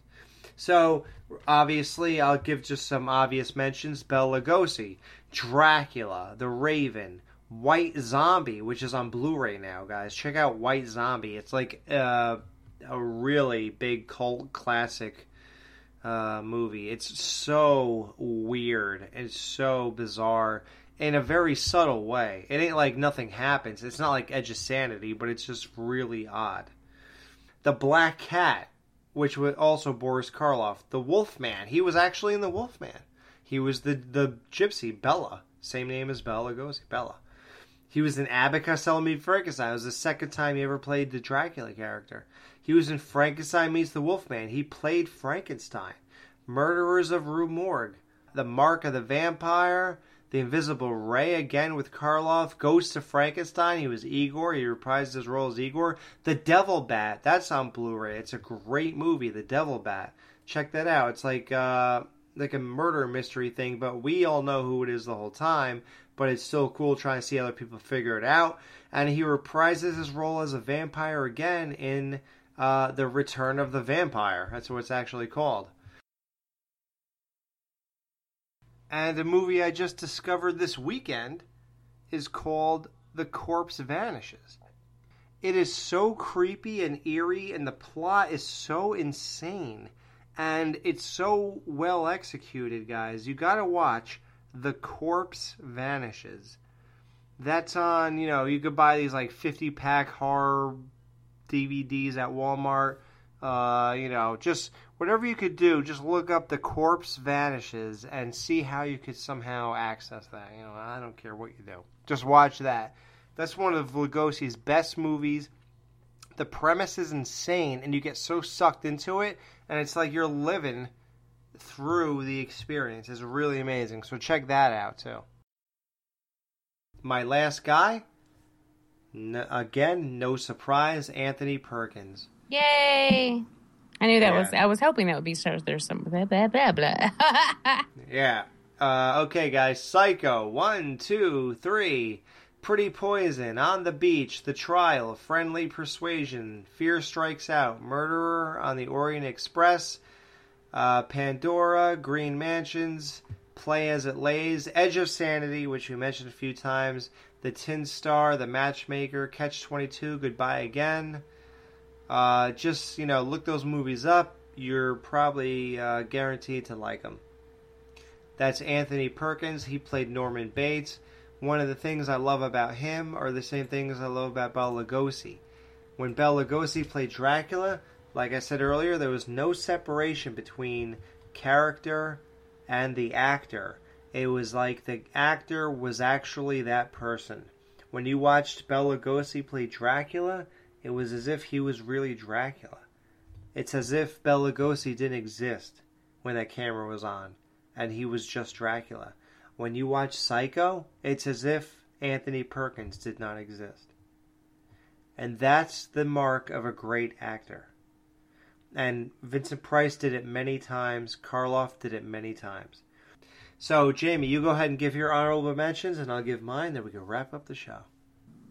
Okay, yeah. I on my my honorable mentions list, I have a couple that people have probably been screaming at us for not including uh, in our main list. And the thing was, this is really fucking hard, y'all. And uh, there are some that there are two right off the bat that almost made it on my main list, and then I ended up bumping them, and then they were tied. I couldn't I couldn't separate them. So then I said, fine, since you guys can't play nice, you're going to be bumped to the honorable mention list, and uh, and that is Kurt Russell and Tom Atkins. I love them both. Those go without saying. Everyone knows. Everyone else loves them. I don't think it's necessary to bring bring them up. You know, I, that's why they're honorable mentions because I don't need to bring Tom Atkins or Kurt Russell to the view to the to the forefront. You know what I mean? Like it's just yeah, they're there. Uh, Katharine Isabelle, uh, Thom Mathews is a personal favorite of mine. I've always loved him. Jeff Goldblum. He hasn't done a lot of genre stuff, but he was in two of the best remakes ever. He was in Invasion of the Body Snatcher, 78, and he was in The Fly. So um, he definitely has a presence within the genre, and I just love him in general. And uh, the last ones are older ones. Um, well, Lon Chaney Jr., when we've already talked about him. Lon Chaney Sr., because he contributed so much to special effects and makeup effects and just uh, he had a dedication to his craft that is unreal. I, I think that he deserves some mention for that. And uh, one uh, another is uh, Evelyn Ankers i just um, she played gwen in the wolfman. I know uh, you love her too. Uh, we, we both Yep. show that love for her. And this one uh, this one she's just a fucking hoot. It's Una O'Connor whom you know her from Bride of Frankenstein, The Invisible Man. Um, Oh God! Don't tell me the screamer. yeah, it's Oh, science. wow! You chose the most hated woman of all time in horror. makes me laugh. she seriously makes me giggle. And plus, I kind of threw that in for your benefit because I thought you did. anyway, so that's it. That's my honorable mention list. Awesome. Great list. Actually, probably going to mimic a lot of it. All right, guys. So we both named our big actors that we love. Honorable mentions. Dave mentioned his. Jamie mentioned hers. Here are mine. Emma Roberts. Solid. She's just captivating. She's so cool, so sexy, so awesome. Emma Roberts, best known, I guess, for Scream 4 and the show uh, Scream Queens. Um, other mentioned for chicks is Katharine Isabelle. She is so cool. Met her in real life.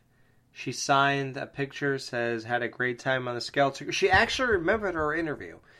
Wow, I got a lot of girls actually. Jamie Lee Curtis is another honorable mention. Uh, and the other one is uh, Evelyn Ankers. Um, she was the lead chick Hey. in The Wolfman, Son of Dracula. And the other person is Donald Pleasence that Dave mentioned. You cannot leave out Donald Pleasence. He's just the man. His dedication is greatly appreciated. I'm sorry that all your sequels were not as good as the original or part 2 or part 3. But you being in Halloween 4 and 6 saved those two movies alone. And my final guy is somebody I love more than life itself. And Jamie, I have good news for you. Well, for me, but I hope you're happy for me.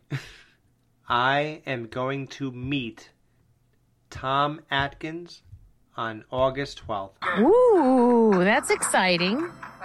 Yeah. Tom Atkins was in Monster Mania years ago, and somehow I missed it. I, I, I don't know. I fell off the horror convention wagon for a little bit, but I'm back. And sadly enough, Jamie, they say it's his last convention of all time. Oh no. Yep. Nobody will ever get to meet Tom Atkins again in all your life. Tom Atkins, obviously, is the star of Halloween 3. He's the star of Night of the Creeps. He is The fog. in the fog. He is in law, uh, not Lost in New York. What's it called? Escape. Escape from New York. Yeah, Escape from New York. He is just one of those '80s. Oh, and he's also in uh, Creepshow. He's the dad in the Breakaway segments. He's just a legendary, amazing guy. We had our greatest show with him. I believe is Skeleton Crew number 33. Check it out. Uh, it's called Miller Time with Tom Atkins. You just don't get better than that. And Jamie, I'm going to the full extent. I never did this before, ever. I've met hundreds, okay, at least a hundred big time horror actors that we love, know and love. Horror actors and actresses. But Tom Atkins, I'm going to do something different, Jamie. When I meet him, I'm going to have him sign three different things.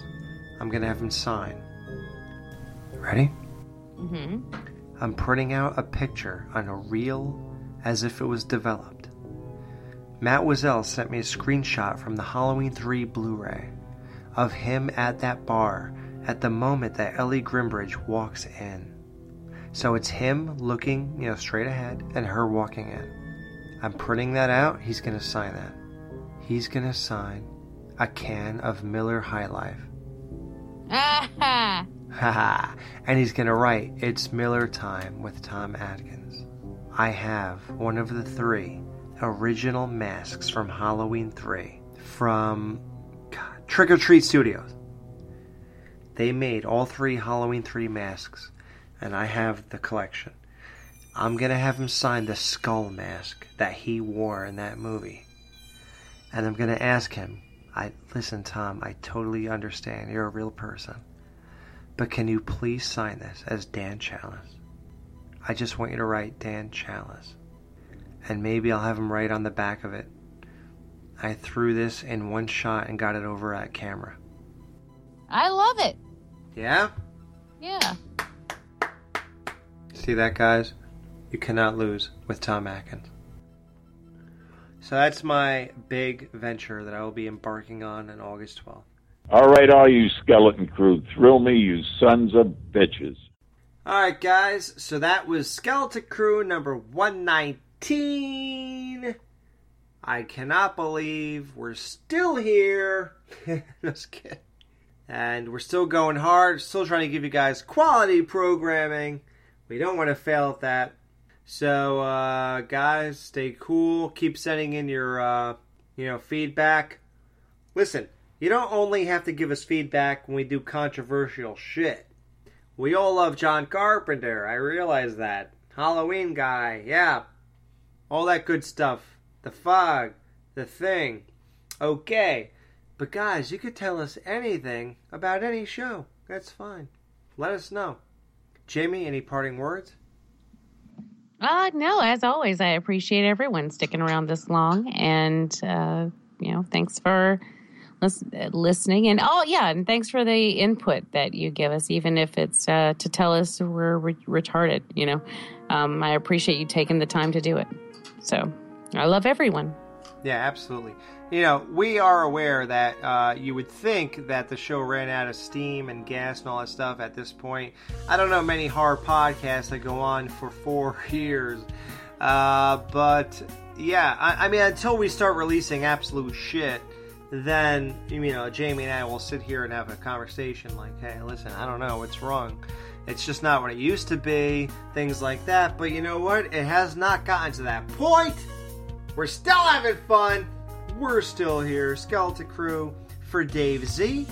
This is Jamie Salmons and Alex saying later. Uh, uh, wait, I want uh, uh, what was that guy say? Oh, oh, we're supposed to do Halloween again, right? Uh, get out now! Get out now! Yeah. See you later. Bye. Bye.